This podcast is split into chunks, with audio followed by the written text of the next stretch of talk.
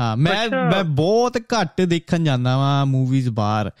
I think ਇਹ ਜਿਹੜੀ stream ਆਉਣੀਆਂ ਸ਼ੁਰੂ ਹੋ ਗਈਆਂ ਹੁਣ ਮੇਰੇ ਕੋਲ ਤਿੰਨ ਚੀਜ਼ਾਂ ਨੇ Prime Video Disney plus Netflix ਇਹ ਚੀਜ਼ਾਂ ਨੇ ਮੂਵੀ ਦਾ ਐਕਸਪੀਰੀਅੰਸ ਨਾ ਮਾਰਤਾ। ਮੈਨੂੰ ਲਾਸਟ ਟਾਈਮ ਯਾਦ ਨਹੀਂ ਮੈਂ ਕਦੋਂ ਗਿਆ ਸੀਗਾ। ਇੰਡੀਆ 'ਚ ਪਹਿਲੀ ਗੱਲ ਕਦੀ ਉਹ ਕਹਿੰਦੇ ਨਾ ਕਿ ਪਿੰਡ ਦੀ ਜਨਤਾ ਬਹੁਤ ਘੱਟ ਜਾਂਦੀ ਮੂਵੀਜ਼ ਦੇਖਣ ਵਗੈਰਾ ਵਗੈਰਾ। ਜਦੋਂ ਮੈਂ ਕਦੀ ਨਹੀਂ ਗਿਆ ਮੂਵੀਜ਼ ਦੇਖਣ ਇੰਡੀਆ ਦੇ ਵਿੱਚ। ਇੱਕ ਵਾਰੀ ਮੈਨੂੰ ਯਾਦ ਇੱਕ ਵਾਰੀ ਗਿਆ ਹੋਊਗਾ ਮੈਂ। ਉਦੋਂ ਮੈਂ ਸੀਗਾ ਯੂਨੀਵਰਸਿਟੀ ਦੇ ਵਿੱਚ ਤੇ ਸਾਰਿਆਂ ਨੇ ਪਲਾਨ ਬਣਾਇਆ ਚਲੋ ਚੰਡੀਗੜ੍ਹ ਚੱਲਦੇ ਆਂ ਤੇ ਉਦੋਂ ਅਸੀਂ ਗਏ ਇਕੱਠੇ ਸਾਰਾ ਗਰੁੱਪ ਤੇ ਪਹਿਲੀ ਮੂਵੀ ਸਿਨੇਮਾ 'ਚ ਦੇਖੀ ਸੀ ਮੈਂ ਕਾਕਟੇਲ ਜਿਹੜੀ ਸੈਫ ਅਲੀ ਖਾਨ ਦੀ ਆਈ ਸੀ। ਚਲੋ ਵਧੀਆ ਦੇਖੀ ਸੀ। ਵਧੀਆ ਲੱਗੀ ਸੀ? ਉਹ ਬੜੀ ਮੈਨੂੰ ਨਾ ਪਹਿਲਾ ਐਕਸਪੀਰੀਅੰਸ ਸੀ ਕਿ ਪੌਪਕੌਰਨ ਲੈ ਕੇ ਬੈਠੇ ਖਾਦਾ ਪੀਤਾ ਉਹ ਪਹਿਲਾ ਐਕਸਪੀਰੀਅੰਸ ਸੀ। ਫਿਰ ਦੂਜਾ ਮੇਰਾ ਐਕਸਪੀਰੀਅੰਸ ਹੈ ਮੈਨੂੰ ਯਾਦ ਆ ਕਿ ਮੇਰੀ ਨਵੀਂ ਨਵੀਂ ਸਹੇਲੀ ਬਣੀ ਜਲੰਧਰ ਦੇ ਵਿੱਚ। ਤੇ ਉਦੋਂ ਮੇਰੀ ਭੈਣ ਬਾਹਰੋਂ ਆਈ ਹੋਈ ਸੀ ਤੇ ਪੈਸੇ ਮੇਰੇ ਕੋਲ ਨਹੀਂ ਸੀ ਹੁੰਦੇ। ਉਦੋਂ ਯੂਨੀਵਰਸਿਟੀ ਆਲਮੋਸਟ ਮੇਰੀ ਫਿਨਿਸ਼ ਹੋਣ ਵਾਲੀ ਸੀ। ਤੇ ਭੈਣ ਬਾਹਰੋਂ ਆਈ ਤੇ ਮੈਂ ਕਿਹਾ ਦੀਦੀ ਮੈਨੂੰ 1500 ਰੁਪਏ ਦੇ ਦੇ। ਤੇ ਕਹਿੰਦੇ ਕੀ ਕਰਨਾ? ਮੈਂ ਕਿਹਾ ਯਾਰ ਮੈਂ ਨਾ ਮੂਵੀ ਦੇਖਣ ਜਾਣਾ। ਉਦੋਂ ਜਲੰਧਰ ਚ ਨਾ ਟਿਕਟਾਂ ਆਈ ਥਿੰਕ 4-500 ਦੀਆਂ ਹੁੰਦੀਆਂ ਸੀ ਆਈ ਥਿੰਕ ਮੈਨੂੰ ਯਾਦ ਨਹੀਂ ਪੂਰਾ। ਠੀਕ ਆ ਮੈਂ 250 ਬੰਦਾ 250 ਇੱਕ ਬੰਦੇ ਦਾ। ਹਾਂ ਇੰਨਾ ਕੁ ਤਾਂ ਸੀਗਾ। ਤੇ ਉਦੋਂ ਮੈਂ ਕਿਹਾ ਮੈਂ ਕਿ ਦੀਦੀ ਮੈਨੂੰ ਪੈਸੇ ਚਾਹੀਦੇ। ਕਹਿੰਦੇ ਕੀ ਕਰਨੇ ਤੂੰ? 1500 ਕੀ ਕਰਨੇ ਆ ਤੂੰ? ਮੈਂ ਕਿਹਾ ਮੈਂ ਕਿਹਾ ਮੈਂ ਮੂਵੀ ਦੇਖ ਕੇ ਜਾਣਾ ਮੇਰੇ ਕੋਲ ਪੈਸੇ ਹੈ ਨਹੀਂ ਕਹਿੰਦੀ 1500 ਦੀ ਮੂਵੀ ਤੂੰ ਕਿਹੜੀ ਦੇਖਣੀ? ਮੈਂ ਕਿਹਾ ਮੇਰੀ ਨਾ ਨਵੀਂ ਨਵੀਂ ਸਹੇਲੀ ਬਣੀ ਆ ਤੇ ਮੈਂ ਉਹਨੂੰ ਨਾਲ ਲੈ ਕੇ ਜਾਣਾ। ਫਿਰ ਦੂਜੀ ਮੂਵੀ ਮੇਰੀ ਉਹ ਸੀ ਜਲੰਧਰ ਮਤਲਬ ਕਹਿ ਸਕਦੇ ਕਿ ਸਿਨੇਮਾ ਦਾ ਐਕਸਪੀਰੀਅੰਸ ਇੰਡੀਆ ਦੇ ਮੇਰਾ ਇਹ ਰਿਹਾ। ਫਿਰ ਜਦੋਂ ਨਵੇਂ ਨਵੇਂ ਨਵੇਂ ਇੱਥੇ ਆਏ ਚਾਵੜਾ ਹੁੰਦਾ ਸੀ। ਤੇ ਇੱਥੇ ਫਿਰ ਬੜੀਆਂ ਮੂਵੀਜ਼ ਦੇਖਣੀਆਂ। ਮਤਲਬ ਕੋਈ ਨਵੀਂ ਮੂਵੀ ਆਉਣੀ ਮਾਰਵਲ ਦੀ ਐਵੇਂਜਰਸ ਸਪਾਈਡਰਮੈਨ ਚੱਲ ਸਿਨੇਮਾ ਚੱਲ ਸਿਨੇਮਾ ਚੱਲ ਸਿਨੇਮਾ ਜੀ ਦੇਖਣੀ। ਇੱਥੇ ਚੀਪ ਵੀ ਲੱਗਦਾ ਸੀ। ਆਈ ਥਿੰਕ 20 ਡਾਲਰ ਲੱਗਦੇ ਇੱਥੇ। ਟਿਕਟ ਦੇ ਇੱਕ ਨਾਰਮਲ ਸਿਨੇਮਾ ਠੀਕ ਹੈ? 20 ਡਾਲਰ ਪਰ ਪਰਸਨ ਤੇ ਉਹ ਸੌਖਾ ਲੱਗਦਾ ਸੀ। ਫਿਰ ਦੋਸਤਾਂ ਨਾਲ ਦੋਸਤਾਂ ਨਾਲ ਜਾਣਾ। ਬਟ ਹੁਣ ਜਿਹੜੀ ਸਟ੍ਰੀਮਿੰਗ ਸ਼ੁਰੂ ਹੋ ਗਈ ਆ ਉਹਨੇ ਦਾ ਸਿਨੇਮਾ ਦਾ ਐਕਸਪੀਰੀਅੰਸ ਬਹੁਤ ਜ਼ਿਆਦਾ ਘੱਟ ਮਤਲਬ ਕਿਲ ਹੀ ਕਰਤਾ ਹੈ ਹੁਣ ਡਿਜ਼ਨੀ ਹਾਂ ਸਾਰੀਆਂ ਮਾਰਵਲ ਦੀਆਂ ਮੂਵੀਜ਼ ਡਿਜ਼ਨੀ ਤੇ ਆ ਜਾਂਦੀਆਂ। ਠੀਕ ਹੈ ਉਸੇ ਟਾਈਮ ਨਹੀਂ ਲਾਂਚ ਹੁੰਦੀਆਂ ਫਿਰ ਆਪਾਂ ਨੂੰ ਪਤਾ ਹੈ ਕਿ ਮਹੀਨੇ ਡੇਢ ਬਾਅਦ ਆ ਜਾਣੀ ਹੈ ਤੇ ਵੇਟ ਕਰ ਲਓ। ਆਈ ਜਾਣੀ ਹੈ ਹਾਂ। ਠੀਕ ਹੈ ਫਿਰ ਇਹ ਇੱਕ ਚੀਜ਼ ਆ ਅਗਰ ਤੁਹਾਡੇ ਕੋਲ ਇਹ ਨਹੀਂ ਅਗਰ ਮੈਂ ਜੋ ਪਹਿਲਾਂ ਮੈਂ ਇਹ ਚੀਜ਼ ਕਰਦਾ ਹੁੰਦਾ ਕਿ ਲੈਪਟਾਪ ਮੇਰੇ ਕੋਲ ਹੋਣਾ ਹੁਣ ਤੇ ਮੈਂ ਚਲੋ ਮੈਂ ਕਿਹਾ ਮੈਨੂੰ ਇੱਥੇ ਮੂਵੀ ਸਟ੍ਰੀਮ ਨਹੀਂ ਕਰਦਾ ਡਾਊਨਲੋਡ ਨਹੀਂ ਕਰਦਾ ਮੈਨੂੰ ਹੁੰਦਾ ਯਾਰ ਵਾਇਰਸ ਨਾ ਆ ਜਾਵੇ ਵਿੱਚ। ਪਹਿਲਾਂ ਜਿਹੜਾ ਵਿੰਡੋ ਦਾ ਲੈਪਟਾਪ ਹੁੰਦਾ ਸੀ ਨਾ ਉਹ ਚ ਜੋ ਤੇਰੀ ਟੋਰੈਂਟ ਦੀਆਂ videos oh my God torrent ਹੁੰਦਾ ਸੀਗਾ ਮੈਂ ਬਹੁਤ ਡਾਊਨਲੋਡ ਕੀਤੀ ਹੈ ਟੋਰੈਂਟ ਤੇ। ਤੇ ਹੁਣ ਵੀ ਉਹੀ ਕੇਸ ਆ। ਕਿ ਟੋਰੈਂਟ ਹੁਣ ਵੀ ਅਵੇਲੇਬਲ ਆ ਠੀਕ ਹੈ ਇੱਥੇ ਚਲੋ ਫਾਈਨ ਹੈਗਾ ਆ 10000 ਡਾਲਰ ਦਾ ਆ ਜੇ ਤੁਸੀਂ ਫੜੇ ਜਾਓ ਤੇ। ਬਟ ਅਗਰ ਸਾਰੇ ਹੀ ਕਰ ਰਹੀ ਆਣ ਠੀਕ ਹੈ ਤੇ ਇੰਨੀ ਜ਼ਿਆਦਾ ਗਵਰਨਮੈਂਟ ਉੱਤੇ ਅਟੈਂਸ਼ਨ ਪੇ ਨਹੀਂ ਕਰਦੀ। ਨਹੀਂ ਧਿਆਨ ਦਿੰਦੇ ਹੈਗੇ। ਹਾਂ ਤੇ ਇਸ ਲਈ ਮੈਂ ਕਹਿੰਦਾ ਕਿ ਹਾਂ ਚਲੋ ਹੁਣ ਲਾਸਟ ਇਨ ਜੱਡਾ ਮੈਂ ਜਾਣੀ ਸੀ ਦੇਖਣ। ਪਹਿਲੀ ਗੱਲ ਤਾਂ ਮੈਂ ਦੇਖੀ ਹੋਈ ਸੀ ਮੂਵੀ ਆਫ ਫੋਰੈਸਟ ਗੰਪ ਅਗਰ ਤੁਸੀਂ ਤੁਹਾਨੂੰ ਪਤਾ ਹੋਵੇ। ਫੋਰੈਸਟ ਗੰਪ ਹਾਂਜੀ। ਤੇ ਬਟ ਇਹਦੇ ਵਿੱਚ ਕਹਿੰਦੇ ਨਾ ਇੰਡੀਆ ਦਾ ਮਸਾਲਾ ਲਾ ਕੇ। ਵਧੀਆ ਸੀ ਮੂਵੀ ਓਵਰਆਲ ਵਧੀਆ ਲੱਗੀ? ਠੀਕ ਸੀ ਨਾਟ ਬੈਡ ਅਗਰ ਤੁਸੀਂ ਬਾਲੀਵੁੱਡ ਦਾ ਟ੍ਰੈਂਡ ਦੇਖੋਗੇ ਕਿੱਧਰ ਨੂੰ ਬਾਲੀਵੁੱਡ ਜਾਂਦਾ ਪਿਆ ਆ ਵਿਚ ਇਜ਼ ਨਾਟ ਰੀਲੀ ਗੁੱਡ ਠੀਕ ਹੈ ਬੜੀਆਂ ਬੜੀਆਂ ਟੱਟੀ ਜੀਆਂ ਮੂਵੀਜ਼ ਆਉਂਦੀਆਂ ਨੇ। ਤੇ ਹੁਣ ਅਗਰ ਫੋਰੈਸਟ ਗੰਪ ਵਰਗੀ ਆਵੇ ਮੂਵੀ ਕੋਈ ਰੀਮੇਕ ਕੀਤਾ ਆਈ ਥਿੰਕ ਅਮੀਰ ਖਾਨ ਦੱਸਦਾ ਪਿਆ ਕਿ ਉਹਨੂੰ ਕਾਫੀ 10 20 ਸਾਲ ਹੋ ਗਏ ਸੀ ਉਹਦੇ ਰਾਈਟਸ ਲੈਂਦੇ ਲੈਂਦੇ ਉਹਨੂੰ ਰਾਈਟਸ ਨਹੀਂ ਮਿਲਦੇ ਵੇ ਫੋਰੈਸਟ ਗੰਪ ਦੇ। ਬਾਵਾ ਟਾਈਮ ਹੋ ਗਿਆ ਸੀ ਬਾਵਾ ਟਾਈਮ ਹੋ। ਗਿਆ ਸੀ। ਤੇ ਇਸ ਲਈ ਕੱਲ ਇਹ ਮੇਰੀ 4 ਮਿੰਟ 5 ਮਿੰਟ ਦੀ ਸਟੋਰੀ ਮੇਰਾ ਲਾਲ ਸਿੰਘ ਚੱਡੇ ਦਾ ਐਕਸਪੀਰੀਅੰਸ ਉਹ ਮੈਂ ਤਾਂ ਦੱਸ ਰਿਹਾ ਕਿ ਰਾਤੀ ਮੂਵੀ ਦੇਖੀ ਮੈਂ। ਵਧੀਆ ਰਿਹਾ ਮਤਲਬ ਹਨਾ? ਵਧੀਆ ਰਿਹਾ ਮਤਲਬ ਠੀਕ ਸੀ ਆਲਰਾਈਟ ਸੀ। ਕਦੀ ਕਦੀ ਕੀ ਹੁੰਦਾ ਨਾ ਹੁਣ ਜਦੋਂ ਇੰਨੀਆਂ ਜ਼ਿਆਦੀਆਂ ਆਪਸ਼ਨਸ ਨੇ ਠੀਕ ਹੈ ਹਾਂਜੀ। ਕਦੀ ਕਦੀ ਤੇ ਮੈਂ 10 ਜਾਂ 20 ਮਿੰਟ ਐਕਸਪਲੋਰ ਹੀ ਕਰਦਾ ਰਹਿੰਦਾ ਕਿਹੜੀ ਦੇਖਾ ਕਿਹੜੀ ਨਾ ਦੇਖਾ ਕਿਹੜੀ ਦੇਖਾ ਕਿਹੜੀ ਨਾ ਦੇਖਾ। ਜਦੋਂ ਤੱਕ ਇਹੀ ਹਮੇਸ਼ਾ ਪ੍ਰੋਬਲਮ ਆਉਂਦੀ ਆ ਹਨਾ? ਜਿੱਦਾਂ ਹੁਣ ਫਿਲਮਾਂ ਦਾ ਇਹ ਚੱਕਰ ਪੈ ਗਿਆ। ਹੁਣ ਮੈਂ ਵਰਤ ਰੱਖੇ ਹੋ ਸੀਗੇ ਹਨਾ? ਹੁਣ ਮੈਂ ਘਰ ਆਣਾ ਸੀਗਾ। ਤੇ ਮੈਂ ਆਪਣੀ ਵਾਈਫ ਨੂੰ ਕਿਹਾ ਮੈਂ ਯਾਰ ਹੁਣ ਤਾਂ ਮੈਂ ਕੁਝ ਵਧੀਆ ਜਿਹਾ ਕੁਝ ਖਾਣਾ ਹਨਾ? ਹੁਣ ਕੋਈ ਰੈਸਟ੍ਰਿਕਸ਼ਨ ਨਹੀਂ ਸੀਗੀ ਕਿ ਕੁਝ ਵੀ ਖਾ ਸਕਦੇ ਸੀਗੇ। ਹੂੰ। ਫਿਰ ਇਹ ਨਹੀਂ ਸਮਝ ਲੱਗੇ ਵੀ ਕੀ ਖਾਈਏ। ਨਹੀਂ ਹੁਣ ਹਾਂਜੀ। ਓਪਨ ਸੀਗਾ। ਬਿਲਕੁਲ। ਤੇ ਕੁਝ ਵੀ ਖਾਓ। ਹੁਣ ਜਿੱਦਾਂ ਨਾ ਮੈਂ ਪਿੰਡ ਦੀ ਆਪਣੀ ਗੱਲ ਜਦੋਂ ਵੀ ਕਰਦਾ ਹੁੰਦਾ ਉਦੋਂ ਮੈਂ ਦੇਖਦਾ ਹੁੰਦਾ ਕਿ ਰਾਤੀ ਕੀ ਬਣਾਉਂਦਾ ਹੁੰਦਾ ਸੀ ਹਰੇਕ ਟਾਈਮ ਡਿਨਰ ਦੇ ਵਿੱਚ ਜਾਂ ਲੰਚ ਦੇ ਵਿੱਚ। ਰੋਟੀ ਬੰਨੀ ਬੰਨੀ ਹੈ। ਉਹ ਨਾਰਮਲ ਆਪਣਾ ਹੁੰਦਾ ਸੀ ਕਿ ਰੋਟੀ ਖਾਣੀ ਖਾਣੀ ਹੈ ਉਹ ਤੋਂ ਵਗੈਰਾ ਕੁਝ ਨਹੀਂ। ਫਿਰ ਦਾਲ ਨਾਰਮਲ ਹੋ ਗਈ ਆਲੂ ਮਟਰ ਨਾਰਮਲ ਹੋ ਗਏ ਠੀਕ ਹੈ। ਜਿਹੜੀਆਂ ਨੌ ਤੋਰੀਆਂ ਵਗੈਰਾ ਇਹ ਚਾਰ ਪੰਜ ਚੀਜ਼ਾਂ ਹੁੰਦੀਆਂ ਸੀ ਜੋ ਨਾਰਮਲ ਬਣਦੀਆਂ ਸੀ। ਹੋ ਗਏ ਦਾਲਾਂ ਹੋ ਗਈਆਂ ਨਾਰਮਲ ਇਹ ਨਾਰਮਲ ਇਹੀ ਰੋਜ਼ ਖਾਣਾ ਤੇ ਜਿੱਦਾਂ ਰੋਟੀ ਤੋਂ ਅੱਗੇ ਉਦੋਂ ਚੌਲ ਬਣਾ ਲਓ। ਠੀਕ ਹੈ ਚਾਰ ਪੰਜ ਠੀਕ ਹੈ ਚਾਰ ਪੰਜ ਆਪਣੇ ਕੋਲ ਆਈਟਮਾਂ ਹੁੰਦੀਆਂ ਸੀ ਤੇ ਹੁਣ ਇੱਥੇ ਆ ਕੇ ਇੰਨੀ ਜ਼ਿਆਦਾ ਆਪਸ਼ਨ ਹੋ ਗਈ ਹੈ ਨਾ ਤੇ ਮੈਨੂੰ ਮੈਂ ਬਹੁਤ ਪਤਾ ਨਹੀਂ ਇਹ ਇੱਕ ਐਰੋਗੈਂਸ ਵਾਲੀ ਚੀਜ਼ ਆ ਜਾਂ ਇਹ ਚੀਜ਼ ਕਹਿਣੀ ਨਹੀਂ ਚਾਹੀਦੀ। ਮੈਨੂੰ ਨਹੀਂ ਯਾਦ ਕਿ ਮੈਂ ਲਾਸਟ ਟਾਈਮ ਰੋਟੀ ਕਦੋਂ ਖਾਂਦੀ ਖਾਦੀ ਸੀ। ਇਹ ਨਹੀਂ ਕਿ ਮੈਂ ਬੜਾ ਇੱਕ ਕਹਿ ਰਿਹਾ ਕਿ ਮੇਰੀ ਈਗੋ ਬੜੀ ਤਗੜੀ ਹੈ ਕਿ ਮੈਂ ਰੋਟੀ ਨਹੀਂ ਖਾਂਦਾ। ਮੈਨੂੰ ਮੈਂ ਪਹਿਲੀ ਗੱਲ ਤੇ ਕੁਕਿੰਗ ਨਹੀਂ ਕਰਦਾ ਮੈਂ। ਕੁਕਿੰਗ ਕਰਨਾ ਮੈਨੂੰ ਨਹੀਂ ਪਸੰਦ ਬਿਲਕੁਲ। ਆਈ ਹੇਟ ਮੈਂ I hate cooking reason being ਕਿ ਤੁਸੀਂ ਪਹਿਲਾਂ ਖਾਸ ਕਰ ਇੰਡੀਆ ਖਾਣਾ ਇੰਡੀਅਨ ਖਾਣਾ ਬਣਾਉਣਾ ਨਾ ਤੁਸੀਂ ਉਹ ਚ ਬਹੁਤ ਜ਼ਿਆਦਾ ਐਫਰਟ ਲੱਗਦੇ ਆ ਕਿਉਂਕਿ ਬਹੁਤ ਜ਼ਿਆਦਾ ਜ਼ਾਇਕਾ ਉਹ ਚ ਜਾਂਦਾ ਹੈ। ਠੀਕ ਹੈ ਉਹ ਚ ਤੁਸੀਂ ਪਹਿਲਾਂ ਸਬਜ਼ੀ ਬਣਾਓ ਕੱਟੋ ਉਹਦਾ ਤੜਕਾ ਲਾਓ ਫਿਰ ਜੇ ਅਗਰ ਰੋਟੀ ਬਣਾਣੀ ਹੈ ਆਟਾ ਗੁੰਨੋ ਪਹਿਲੋ ਠੀਕ ਹੈ। ਮਤਲਬ ਘੰਟਾ ਡੇਢ ਤੁਹਾਡਾ ਬੰਨੇ ਆ ਫਿਰ ਉਹਨੂੰ ਤੁਸੀਂ ਬਣਾਉਣਾ ਹੈ ਪਕਾਣਾ ਹੈ ਠੀਕ ਘੰਟਾ ਡੇਢ ਉਹ ਲੱਗ ਗਿਆ ਮਤਲਬ 2 ਦਿਨ ਘੰਟੇ ਮਤਲਬ ਰੋਟੀ ਵਾਲੇ ਬੰਨੇ। ਪਾ ਰਿਆ ਫੇਰ ਤਾਂ। ਹਾਂ ਤੇ ਇੱਥੇ ਮੈਂ ਕਦੀ ਕਦੀ ਨਾਲ ਜਿਹੜੇ ਰਹਿੰਦੇ ਆ ਮੇਰੇ ਕਪਲ ਉਹ ਜਦੋਂ ਤੱਕ ਬ੍ਰੇਕਫਾਸਟ ਖਤਮ ਹੁੰਦਾ ਆ ਖਤਮ ਕਰਕੇ ਕਹਿੰਦੇ ਅੱਛਾ ਹੁਣ ਲੰਚ 'ਚ ਕੀ ਕਰਾਂਗੇ? ਨਾਲੇ ਨਾਲੇ ਡਿਸਕਸ਼ਨ ਸ਼ੁਰੂ ਹੋ ਜਾਂਦੀ ਤੇ ਇਸ ਲਈ ਮੈਂ ਕਹਵੇ ਮੈਨੂੰ ਕਿਚਨ 'ਚ ਜਾਣਾ। ਆਈ ਡੋਨਟ ਫੀਲ ਗੁੱਡ ਅਗਰ ਮੈਂ ਜਾਣਾ ਵੀ ਹੈ ਕਿਚਨ 'ਚ ਮੈਂ ਆਪਣਾ ਜੈਲੀ ਸੈਂਡਵਿਚ ਬਣਾਉਣਾ ਬ੍ਰੈਡ ਜੈਮ ਤੇ ਪੀਨਟ ਬਟਰ ਲਾ ਕੇ ਜਾਂ ਕਾਫੀ ਬਣਾਉਣੀ ਹੈ ਜਾਂ ਟੂਨਾ ਰਾਈਸ ਮੇਰੇ ਜਿੰਨੇ ਵੀ ਖਾਣੇ ਨਾ ਪ੍ਰੀ ਪ੍ਰੀ ਮੇਡ ਹੁੰਦੇ ਆ। ਠੀਕ ਹੈ? ਟੂਨਾ ਦੇ ਕੈਨ ਲਿਆ ਕੇ ਰੱਖਿਆ। ਹਾਂਜੀ। ਹੈਲਦੀ ਜਦੋਂ ਕੋਈ ਵੀ ਬੰਦਾ ਹੈਲਦੀ ਖਾਣੇ ਵੱਲ ਜਾਂਦਾ ਹੈ। ਨਾ ਫਿਰ ਉਹ ਪਤਾ ਲੱਗ ਜਾਂਦਾ ਇਹ ਸਭ ਤੋਂ ਸੌਖਾ ਹੈਲਦੀ ਖਾਣਾ ਬਣਾਉਣਾ ਹੀ ਆ ਮਤਲਬ ਰੈਡੀ ਕਰਨਾ। ਬਿਲਕੁਲ। ਬਣਾਉਣਾ ਤਾਂ ਕੁਝ ਵੀ ਨਹੀਂ ਹੁੰਦਾ ਉਹਦੇ ਵਿੱਚ ਹੈ ਨਾ 2-2 4-4 ਮਿੰਟ ਦੇ ਵਿੱਚ ਹਰੇਕ ਚੀਜ਼ ਬਣ ਜਾਂਦੀ ਆ। ਠੀਕ ਹੁਣ ਮੈਂ ਸਟੇਕ ਵੀ ਜਦੋਂ ਮੈਂ ਮੀਟ ਲਿਆਉਣਾ ਸਟੇਕ ਲਿਆਉਣਾ ਮੈਂ ਤੇ ਸਟੇਕ ਦੇ 4 ਪੀਸ ਹੁੰਦੇ ਹਫ਼ਤੇ ਚੱਲਣੇ ਹੁੰਦੇ ਮੈਂ। 4 ਦਿਨ ਸਟੇਕ ਖਾਣਾ 3 ਦਿਨ ਉਦਾਂ ਨਾਰਮਲ ਉਰਾ ਪਰਾ ਖਾ ਲਿਆ। ਜਿੱਦਾਂ ਹੁਣ ਸਵੇਰੇ ਸਵੇਰੇ ਮੈਂ ਆਇਆ ਵਾਂ ਫ੍ਰੈਂਚ ਟੋਸਟ ਬਿਲਕੁਲ ਅਨਹੈਲਦੀ ਖਾਣਾ। ਠੀਕ ਹੈ ਚਾਰ ਬ੍ਰੈਡ ਉੱਤੇ ਸਿਰਪ ਬਿਲਕੁਲ ਮਿੱਠਾ ਜਿਹਨੂੰ ਕਹਿੰਦੇ ਚਾਣੀ। ਉਹ ਮੇਰਾ ਹੁੰਦਾ ਸੰਡੇ ਸੰਡੇ ਮੈਂ ਖਾਣਾ ਹੀ ਖਾਣਾ। ਉਹ ਕਿਹੜਾ ਆਪਣਾ ਮੈਪਲ ਸਿਰਪ ਜਿਹੜਾ ਮੈਪਲ ਸਿਰਪ ਹੁੰਦਾ ਉਹ ਜਿਹੜਾ। ਤੇ ਉਦਾਂ ਜਦੋਂ 4 ਦਿਨ ਮੈਂ ਸਟੇਕ ਲਿਆਉਂਦਾ ਵਾ। ਤੇ ਸਟੇਕ ਬਣਨ ਨੂੰ ਵੀ ਆਈ ਥਿੰਕ 5 ਮਿੰਟ ਤੋਂ ਘੱਟ ਲੱਗਦੇ ਆ। ਜਦੋਂ ਹਰ ਟਾਈਮ ਮੈਂ ਕੰਮ ਪਹਿਲਾਂ ਜੇ ਮੈਂ ਲੰਚ ਕਰਨਾ ਆ ਉਹ ਮੈਂ ਬਾਹਰ ਕਰਨਾ ਤਾਂ ਸੂਸ਼ੀ ਖਾ ਲਈ ਇਦਾਂ ਦਾ ਉਰਾ ਪਰਾ ਜਾ ਖਾ ਲਿਆ ਹੈਲਦੀ ਹੋਵੇ। ਫਿਰ ਜਦੋਂ ਮੈਂ ਘਰੇ ਆਉਣਾ ਆ ਫਿਰ ਸਟੇਕ ਹੋ ਗਿਆ ਬ੍ਰੋਕਲੀ ਹੁੰਦੀ ਆ ਬ੍ਰੋਕਲੀ ਕੱਟੀ ਉਹਨੂੰ ਸਟੀਮ ਕੀਤਾ ਮਾਈਕ੍ਰੋਵੇਵ 'ਚ। ਠੀਕ ਹੈ। ਬੀਨਸ ਹੋ ਗਏ ਸਟੇਕ ਹੋ ਗਿਆ ਫਿਰ ਨਾਲ ਚਾਰ ਆਂਡੇ ਬਾਲ ਲੈਣੇ ਆ। ਮੈਂ 5-10 ਮਿੰਟ 'ਚ ਖਤਮ ਤੇ 5 ਮਿੰਟ 'ਚ ਖਾ ਕੇ ਬੰਨੇ। ਮਤਲਬ ਅੱਧੇ ਘੰਟੇ ਤੋਂ ਜ਼ਿਆਦਾ ਮੈਂ ਕਿਚਨ 'ਚ ਸਪੈਂਡ ਨਹੀਂ ਕਰਦਾ ਉਹ 'ਚ ਬਣਾਉਣਾ ਵੀ ਤੇ ਖਾਣਾ ਵੀ ਖਤਮ। ਸਹੀ ਹੈ ਫੇ ਮੈਨੂੰ ਹੁੰਦਾ ਕਿ ਮੈਂ ਹੁਣ ਇੱਕ ਕੰਮ ਤੋਂ ਆਇਆ ਵਾਂ ਇੰਨਾ ਥੱਕਿਆ ਤੇ ਕਿਉਂ ਮੈਂ 3-4 ਘੰਟੇ ਵੱਲ ਰੋਟੀ ਤੇ ਲਾਵਾਂ? ਨਾ ਉਹ ਤਾਂ ਹੈਗਾ ਹੀ ਹੈ। ਬਿਲਕੁਲ ਭਾਜੀ। ਵੇ ਇਹ ਵੀ ਡਿਪੈਂਡ ਕਰਦਾ ਕਿ ਤੁਹਾਡੀ ਕਿੰਨੀ ਦਿਨ ਦੀ ਸ਼ਮਤਾ ਆ। ਸ਼ਮਤਾ ਇਨ ਦਾ ਸੈਂਸ ਕਿੰਨੀਆਂ ਕੈਲਰੀਜ਼ ਤੁਸੀਂ ਬਰਨ ਕਰਦੇ ਪਏ ਆ। ਬਿਲਕੁਲ। ਹੁਣ ਜੇ ਮੈਂ ਸਵੇਰੇ ਸਵੇਰੇ ਗਿਆ ਵਾਂ ਖਾਣ ਪੀਣ ਸੌਰੀ ਸਵੇਰੇ ਸਵੇਰੇ ਜਿਮ 'ਚ ਗਿਆ ਵਾਂ ਠੀਕ ਉੱਥੇ ਕੈਲਰੀ ਬਰਨ ਕਰਤੀ ਫਿਰ ਸਰੀਰ ਦੀ ਰਿਕੁਆਇਰਮੈਂਟ ਵੀ ਉਦਾਂ ਦੀ ਹੋ ਜਾਂਦੀ ਹੈ ਕਿ ਤੁਹਾਨੂੰ ਮੀਟ ਕੰਜ਼ਿਊਮ ਕਰਨਾ ਹੀ ਪੈਣਾ ਯੂਟਿਲਾਈਜ਼ ਕਰਨਾ ਹੀ ਪੈਣਾ।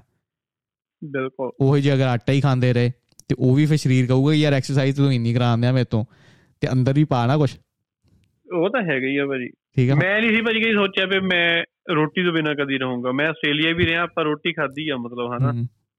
ਉਹ ਸ਼ੁਰੂ ਸ਼ੁਰੂ 'ਚ ਦਿੱਕਤ ਆਂਦੀ ਹੈ ਨਾ ਜਦੋਂ ਤੁਸੀਂ ਛੱਡਣੀ ਹੁੰਦੀ ਰੋਟੀ ਕਿਉਂਕਿ ਰੋਟੀ ਇਦਾਂ ਹੀ ਚੀਜ਼ ਬਹੁਤ ਜ਼ਿਆਦਾ ਫਿਲ ਕਰ ਦਿੰਦੀ ਤੁਹਾਨੂੰ।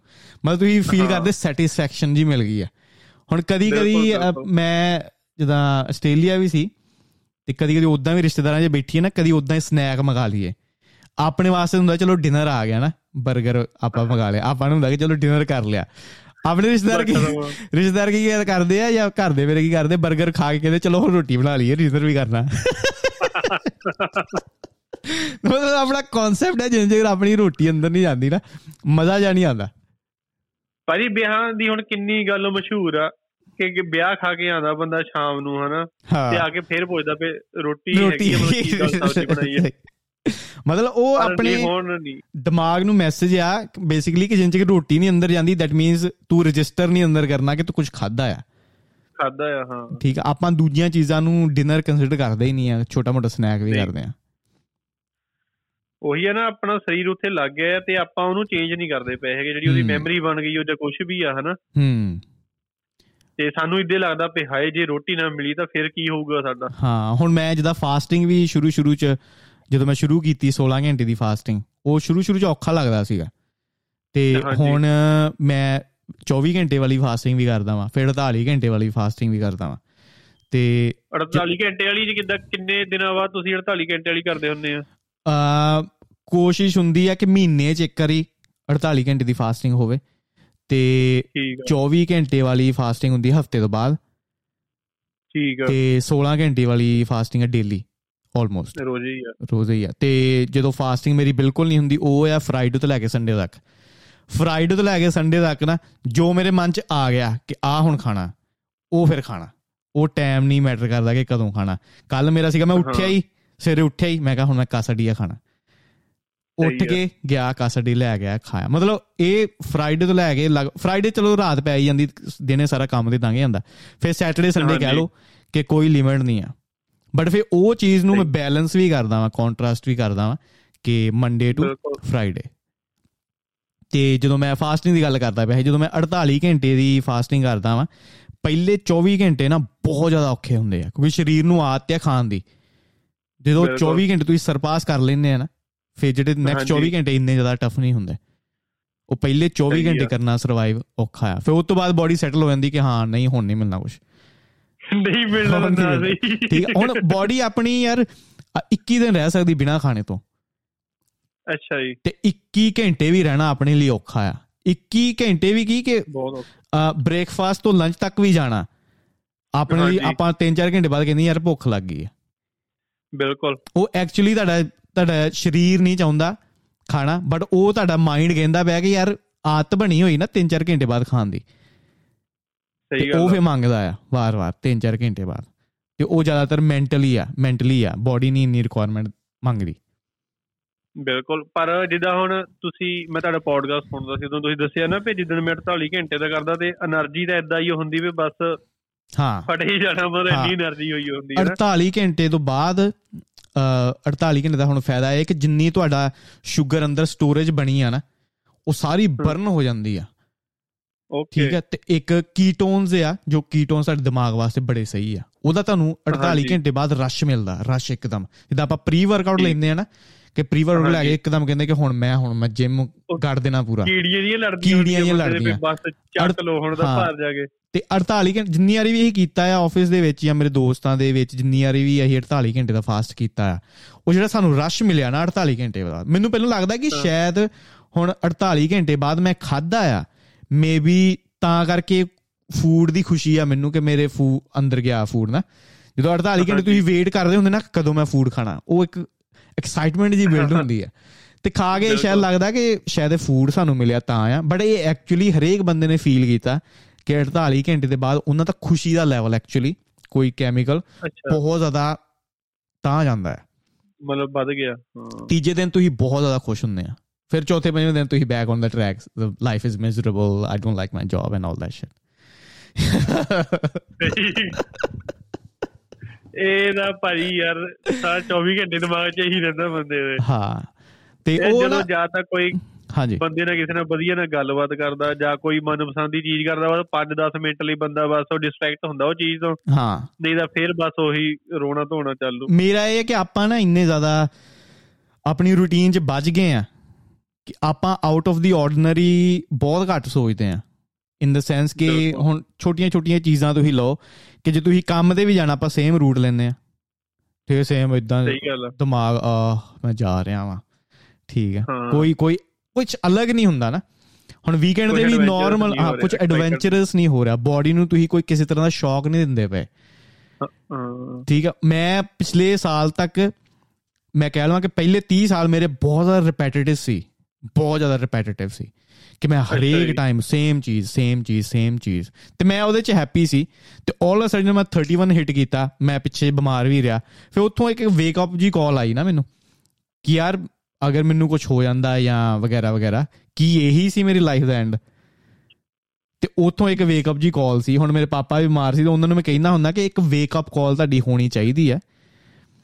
ਬਿਲਕੁਲ। ਜੋ ਤੁਸੀਂ ਪਹਿਲਾਂ ਨਹੀਂ ਕਰ ਪਾਏ ਕਿ ਹੁਣ ਤੁਹਾਨੂੰ ਸੈਕੰਡ ਚਾਂਸ ਮਿਲਿਆ ਵਾਈ ਨਾਟ ਮੈਂ ਵੀ ਇਹੀ ਫੀਲ ਕਰਦਾ ਹਾਂ ਹੁਣ ਮੈਂ ਬਹੁਤ ਕੋਸ਼ਿਸ਼ ਕਰ ਜੋ ਮੇਰੇ ਮਨ ਚ ਆਵੇ ਨਾ ਕਿ ਮੈਂ ਅੱਜ ਆਹ ਰੂਟ ਲੈਣਾ। ਸਿੰਪਲ ਜੀਆਂ ਚੀਜ਼ਾਂ। ਕਿ ਅੱਜ ਇੱਧਰ ਦੀ ਨਹੀਂ ਜਾਣਾ ਮੈਂ ਇੱਧਰ ਦੀ ਜਾਣਾ ਅੱਜ।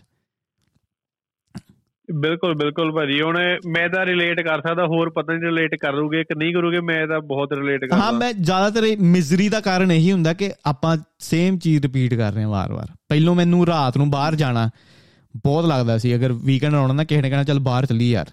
ਹੁਣ ਛੱਡ ਯਾਰ ਆਪਾਂ ਰਜਾਈ 'ਚ ਬੈਠੇ ਆ ਨਜ਼ਾਰਾ ਲਾਓ ਤੁਸੀਂ ਟੀਵੀ ਟੂਵੀ ਦੇਖੋ। ਠੀਕ ਆ? ਬਟ ਹੁਣ ਨਹੀਂ ਹੋ ਹੁਣ ਕੋਈ ਮੈਨੂੰ ਕਹਿ ਦੇਵੇ ਬਸ ਨਾ ਕਿ ਚੱਲੀਏ ਬਾਹਰ ਚਲੋ। ਪਤਾ ਨਹੀਂ ਕਿਹੜੇ ਟਾਈਮ ਤੁਹਾਨੂੰ ਕਿਹੜੀ ਚੀਜ਼ ਮਿਲ ਜਾਣੀ ਆ। ਤੇ ਇੱਕ ਮੈਂ ਕੋਡ ਆਈ ਥਿੰਕ ਜਾਰਡਨ ਪੀਟਰਸਨ ਨੂੰ ਸੁਣਦਾ ਵਾਂ ਸ਼ਾਇਦ ਤੁਸੀਂ ਜਾਣਦੇ ਹੋਵੋ ਉਹਨੂੰ। ਮੈਂ ਨਹੀਂ ਸੁਣਿਆ ਉਹ ਬਹੁਤ ਤਗੜਾ ਪ੍ਰੋਫੈਸਰ ਕਹ ਲੋ ਉਹ ਕਹਿੰਦਾ comfort will kill your soul comfort ਇੱਕ ਇਦਾਂ ਦੀ ਚੀਜ਼ ਹੈ ਕਿ ਤੁਸੀਂ ਕੰਫਰਟੇਬਲ ਤੇ ਹੈਗੇ ਆ but back in the mind ਤੁਹਾਡੇ 'ਚ ਚੱਲਦਾ ਪਿਆ ਕਿ ਯਾਰ ਮੈਂ ਕੁਝ ਕੀਤਾ ਨਹੀਂ। ਕਿ ਕੀ ਇਹੀ ਮੇਰੀ ਲਾਈਫ ਆ? ਠੀਕ ਉਹ ਤੁਸੀਂ ਆਪਣੇ ਆਪ ਨੂੰ ਕੁਐਸਚਨ ਕਰਦੇ ਹੋ। ਤੇ ਜਿੱਥੇ ਵੀ ਤੁਸੀਂ ਕੰਫਰਟੇਬਲ ਹੋ ਨਾ ਕੰਫਰਟੇਬਲ ਹੋਣ ਲੱਪੇ ਉਹ ਥੋੜਾ ਜਿਹਾ ਔਖਾ ਕੰਮ ਹੋ ਜਾਂਦਾ ਫਿਰ। ਠੀਕ ਹੈ ਤੁਸੀਂ ਬੈਠੇ ਹੋ ਰਜਾਈ 'ਚ ਟੀਵੀ ਤੁਸੀਂ ਦੇਖਣ ਦੇ ਹੋ। But in the long term it's not gonna serve you well ਠੀਕ ਹੈ ਬੰਦਾ ਉਹ ਆਪਣਾ ਜ਼ੋਨ ਬਣਾ ਲੈਂਦਾ ਤੇ ਉਹਦੇ 'ਚ ਫਸਣ ਲੱਗ ਪੈਂਦਾ ਫਿਰ ਹੂੰ। ਜਿੱਦਣ ਉਹਨੂੰ ਲੱਗਾ ਵੀ ਮੈਂ ਬਾਹਰ ਜਾਣਾ ਉਹਨੇ ਡਰਨਾ ਉਹਨੇ ਜਾ ਨਹੀਂ ਸਕਣਾ ਬਾਹਰੋਂ ਤੋਂ। ਤੇ ਇਸ ਲਈ ਮੈਂ ਮੈਂ ਛੋਟੀਆਂ ਛੋਟੀਆਂ ਚੀਜ਼ਾਂ ਸ਼ੁਰੂ ਕਰਦਾ ਵਾਂ। ਕੋਈ ਵੀ ਚੀਜ਼ ਮੈਨੂੰ ਲੱਗੇ ਕਿ ਮੈਨੂੰ ਕਰਨੀ ਚਾਹੀਦੀ ਮੈਂ ਕਰ ਲੈਂਦਾ ਵਾਂ। ਤੇ ਇਹੀ ਨਿੱਕੀਆਂ ਨਿੱਕੀਆਂ ਚੀਜ਼ਾਂ ਪਤਾ ਨਹੀਂ ਮੈਂ ਹੁਣ ਜਿੰਨੇ ਫਰੈਂਡਸ ਮੇਰੇ ਪਹਿਲੋਂ 30 ਸਾਲ ਪਹਿਲੋਂ ਮੈਂ ਕਹਾਂ ਨਾ ਮੇਰੇ ਪਹਿਲੇ 30 ਸਾਲ ਉਹੀ ਮੇਰੇ ਕੁਝ ਫਰੈਂਡ ਸੀਗੇ। ਕੁਝ ਕੁਝ ਫਰੈਂਡ ਸੀਗੇ ਜਿਨ੍ਹਾਂ ਨਾਲ ਮੈਂ ਡੀਲ ਕਰਦਾ ਸੀ। ਬਟ ਹੁਣ ਬਾਹਰ ਜਾਣਨਾ ਤੁਸੀਂ ਬਹੁਤ ਚੀਜ਼ਾਂ ਦੇ ਵੱਲ ਐਕਸਪੋਜ਼ ਹੁੰਦੇ ਹੋ ਨਵੇਂ ਲੋਕ ਤੁਹਾਨੂੰ ਮਿਲਦੇ ਨੇ। ਠੀਕ ਹੈ ਸੋਸ਼ਲੀ ਨਹੀਂ ਮਿਲਦੇ ਹੋ ਫਿਰ ਹੋ ਸਕਦਾ ਕੋਈ ਕੈਰੀਅਰ ਓਪਰਚ्युनिटी ਤੁਹਾਡੇ ਤੁਹਾਡੇ ਵੱਲ ਆ ਜਾਵੇ ਕੋਈ ਬਿਜ਼ਨਸ ਓਪਰਚ्युनिटी ਤੁਹਾਡੇ ਵੱਲ ਆ ਜਾਵੇ। ਜਿੰਨ ਜੇਕਰ ਤੁਸੀਂ ਬਾਹਰ ਨਹੀਂ ਨਿਕਲਦੇ ਤੁਸੀਂ ਤੁਹਾਨੂੰ ਕੁਝ ਵੀ ਨਹੀਂ ਹੈ। ਹੁਣ ਮੈਂ ਕੋਸ਼ਿਸ਼ ਕਰਦਾ ਵਾਂ ਪਹਿਲਾਂ ਮੈਨੂੰ ਹੁੰਦਾ ਸੀ ਕਿ ਮੈਂ ਯਾਰ ਮੈਨੂੰ ਲੋਕ ਨਹੀਂ ਪਸੰਦ ਇਨ ਦਾ ਸੈਂਸ ਕਿ ਮੈਂ ਕਿਸੇ ਨਾਲ ਕੀ ਗੱਲ ਕਰਾਂ ਕਿੱਦਾਂ ਉਹ ਰਿਐਕਟ ਕਰਨਗੇ। ਠੀਕ ਹੈ। ਟੋਟਲੀ ਸੇਫ ਸਹੀ ਗੱਲ ਆ ਤੇ ਹੁਣ ਮੈਨੂੰ ਹੁੰਦਾ ਕਿ ਮੈਂ ਐਂਗੇਜ ਕਰਾਂ ਜਿੱਦਾਂ ਹੁਣ ਅੱਜ ਹਾਊਸ ਵਿਊਇੰਗ ਸੀਗੀ ਤੇ ਉਹ ਲੇਡੀ ਆਂਦੀ ਹੁੰਦੀ ਆ ਤੇ ਉਹ ਸਾਰੇ ਜਿੰਨੇ ਵੀ ਕਲਾਇੰਟ ਆਂਦੇ ਆ ਜਿਨ੍ਹਾਂ ਨੇ ਬੁਕਿੰਗ ਕੀਤੀ ਨਾ ਘਰ ਦੇਖਣ ਦੀ ਉਹ ਘਰ ਦੇਖਦੇ ਆ ਤੇ ਉਹ ਲੇਡੀ ਬਾਹਰ ਖੜੀ ਰਹਿੰਦੀ ਆ। ਤੇ ਹੁਣ ਆਪਣੀ ਗੱਲਬਾਤ ਹੋਣੀ ਸੀ ਮੈਂ ਤੁਹਾਨੂੰ ਕਿਹਾ ਚਲੋ 10 15 ਮਿੰਟ ਬਾਅਦ ਜਿੰਨ ਚਿਰ ਮੈਂ ਲੇਡੀ ਨੂੰ ਵਿਦਾ ਨਹੀਂ ਕਰਦਾ ਆਪਾਂ ਆਪੇ ਗੱਲ ਕਰਦੇ ਆ। ਤੇ ਮੈਂ ਬਾਹਰ ਗਿਆ ਲੇਡੀ ਨਾਲ ਡਿਫਰੈਂਟ ਕੁਐਸਚਨ ਕਰਦਾ ਰਿਹਾ ਉਹਨੇ ਡਿਫਰੈਂਟ ਜਵਾਬ ਦਿੰਦੇ ਰਹੇ। ਫੇਕ ਇੱਕ ਅੰਡਰਸਟੈਂਡਿੰਗ ਮਿਲਦੀ ਆ। ਉਹ ਮੈਂ ਪੁੱਛਣ ਦਿਆ ਸੀ ਕਿ ਤੁਹਾਡੀ ਜੌਬ ਕਿਦਾਂ ਕੀ ਤੁਹਾਡੀ ਜੌਬ ਸੈਟੀਸਫੈਕਸ਼ਨ ਤੁਹਾਨੂੰ ਦਿੰਦੀ ਆ? ਫਿਰ ਉਹ ਦੱਸਣ ਲੱਗ ਪਈ ਕਿ ਕਿੱਦਾਂ ਦੀ ਜੌਬ ਆ ਕਿੰਨੇ ਲੋਕਾਂ ਨੂੰ ਤੁਸੀਂ ਮਿਲਦੇ ਆ ਫਿਰ ਕਿੰਨਾ ਐਡਮਿਨ ਵਰਕ ਆ। ਓਕੇ ਹੁਣ ਮੇਰੇ ਲਈ ਇੱਕ ਵਿੰਡੋ ਹੋ ਗਈ ਅਗਰ ਫਿਊਚਰ ਦੇ ਵਿੱਚ ਮੈਂ ਉਹ ਕੈਰੀਅਰ ਨੂੰ ਕੰਸੀਡਰ ਕਰਨਾ ਹੋਵੇ। ਐਟ ਲੀਸਟ ਥੋੜੀ ਜਿਹੀ ਮੇਕੋ ਨੌਲੇਜ ਆ ਗਈ ਨਾ। ਨੌਲੇਜ ਹੈਗੀ ਆ। ਮਤਲਬ ਮੈਂ ਹੁਣ ਅੰਗੇਜ ਕਰਦਾ ਵਾਂ ਵੱਖਰੇ ਵੱਖਰੇ ਲੋਕਾਂ ਨਾਲ ਭਾਵੇਂ ਉਹ ਕਦੀ ਕਦੀ ਡਿਬੇਟ ਥੋੜੀ ਹੀਟਡ ਵੀ ਹੋ ਜਾਂਦੀ ਨਾ ਕਦੀ ਕਦੀ ਫਰੈਂਡਸ ਨਾਲ ਗੱਲ ਕਰਦਾ ਵਾਂ। ਤੇ ਉਹ ਬੜੀ ਹੀਟਡ ਡਿਬੇਟ ਹੋ ਜਾਂਦੀ ਆ ਅਗਰ ਪੋਲਿਟਿਕਸ ਤੇ ਗੱਲ ਕਰੀਏ ਆਪਾਂ। ਬਟ ਮੈਨੂੰ ਹੁੰਦਾ ਕਿ ਐਟਲੀਸਟ ਮੈਨੂੰ ਪਤਾ ਲੱਗੇ ਕਿ ਇਹਨਾਂ ਦਾ ਕੀ ਵਿਊ ਪੁਆਇੰਟ ਆ। ਜੇ ਕਿਸੇ ਤਰ੍ਹਾਂ ਇਸ ਸੋਚਦੇ ਆ ਕਾਹਤੋਂ ਸੋਚਦੇ ਆ? ਇਹਦਾ ਕੀ ਬੈਕਗ੍ਰਾਉਂਡ ਆ? ਤੇ ਹੁਣ ਮੈਂ ਮੈਂ ਬਿਲਕੁਲ ਮੈਂ ਕਹਿ ਲਵਾਂ ਅਲੱਗ ਟਾਈਪ ਦੀ ਪਰਸਨੈਲਿਟੀ ਪਿਛਲੇ ਸਾਲ ਤੋਂ ਕਿ ਮੈਂ ਹੁਣ ਐਨਗੇਜ ਕਰਨਾ ਲੋਕਾਂ ਨਾਲ ਬੜਾ ਵਧੀਆ ਫੀਲ ਕਰਦਾ ਹਾਂ ਬਿਲਕੁਲ ਮੈਨੂੰ ਵੀ ਇਹ ਲੱਗਦਾ ਕਿ ਇਹ ਚੀਜ਼ ਲੇਟ ਕਾਤੇ ਆਈ ਹੈ? ਨਹੀਂ ਸਾਡੇ 'ਚ ਪਹਿਲਾਂ ਕਾਤੇ ਨਹੀਂ ਆਈ ਹੈ ਨਾ ਹੂੰ। ਤੇ ਪਹਿਲਾਂ ਬਸ ਐਵੇਂ ਮਲਿਆ ਅਸੀਂ ਟਾਈਮ ਵੇਸਟ ਕੀਤਾ। ਇੱਕ ਨਾ ਮੈਂ ਪਲੱਸ 2 ਤੋਂ ਬਾਅਦ ਇੱਕ ਤੁਸੀਂ ਸੁਣਿਆ ਹੋਣਾ ਜਿਹੜੇ ਮੈਂਬਰ ਬਣਾਉਣ ਵਾਲੇ ਹੁੰਦੇ ਸੀ ਨਾ ਅੱਗੇ ਕੰਪਨੀਆਂ। ਹੂੰ ਹੂੰ। ਸੁਣਿਆ ਸੀ? ਪਿਰਾਮਿਡ ਸਕੀਮ ਐਮਐਲਐਮ ਕਹਿੰਦੇ ਹਾਂ। ਪਿਰਾਮਿਡ ਦੇ ਸੇ ਕਿ ਅਹੀ ਅਹੀ ਆਪ ਦੋ ਮੈਂਬਰ ਅੱਗੇ ਬਣਾਓ ਅੱਗੇ ਤੋਂ ਅੱਗੇ ਬਣਾਣੇ ਆ ਪਿਰਾਮਿਡ ਸਕੀਮ ਹੀ ਸੀ ਹਾਂਜੀ ਹਾਂਜੀ। ਹਾਂ ਮੈਂ ਉਹਦੇ 'ਚ ਫਸ ਗਿਆ ਸੀ।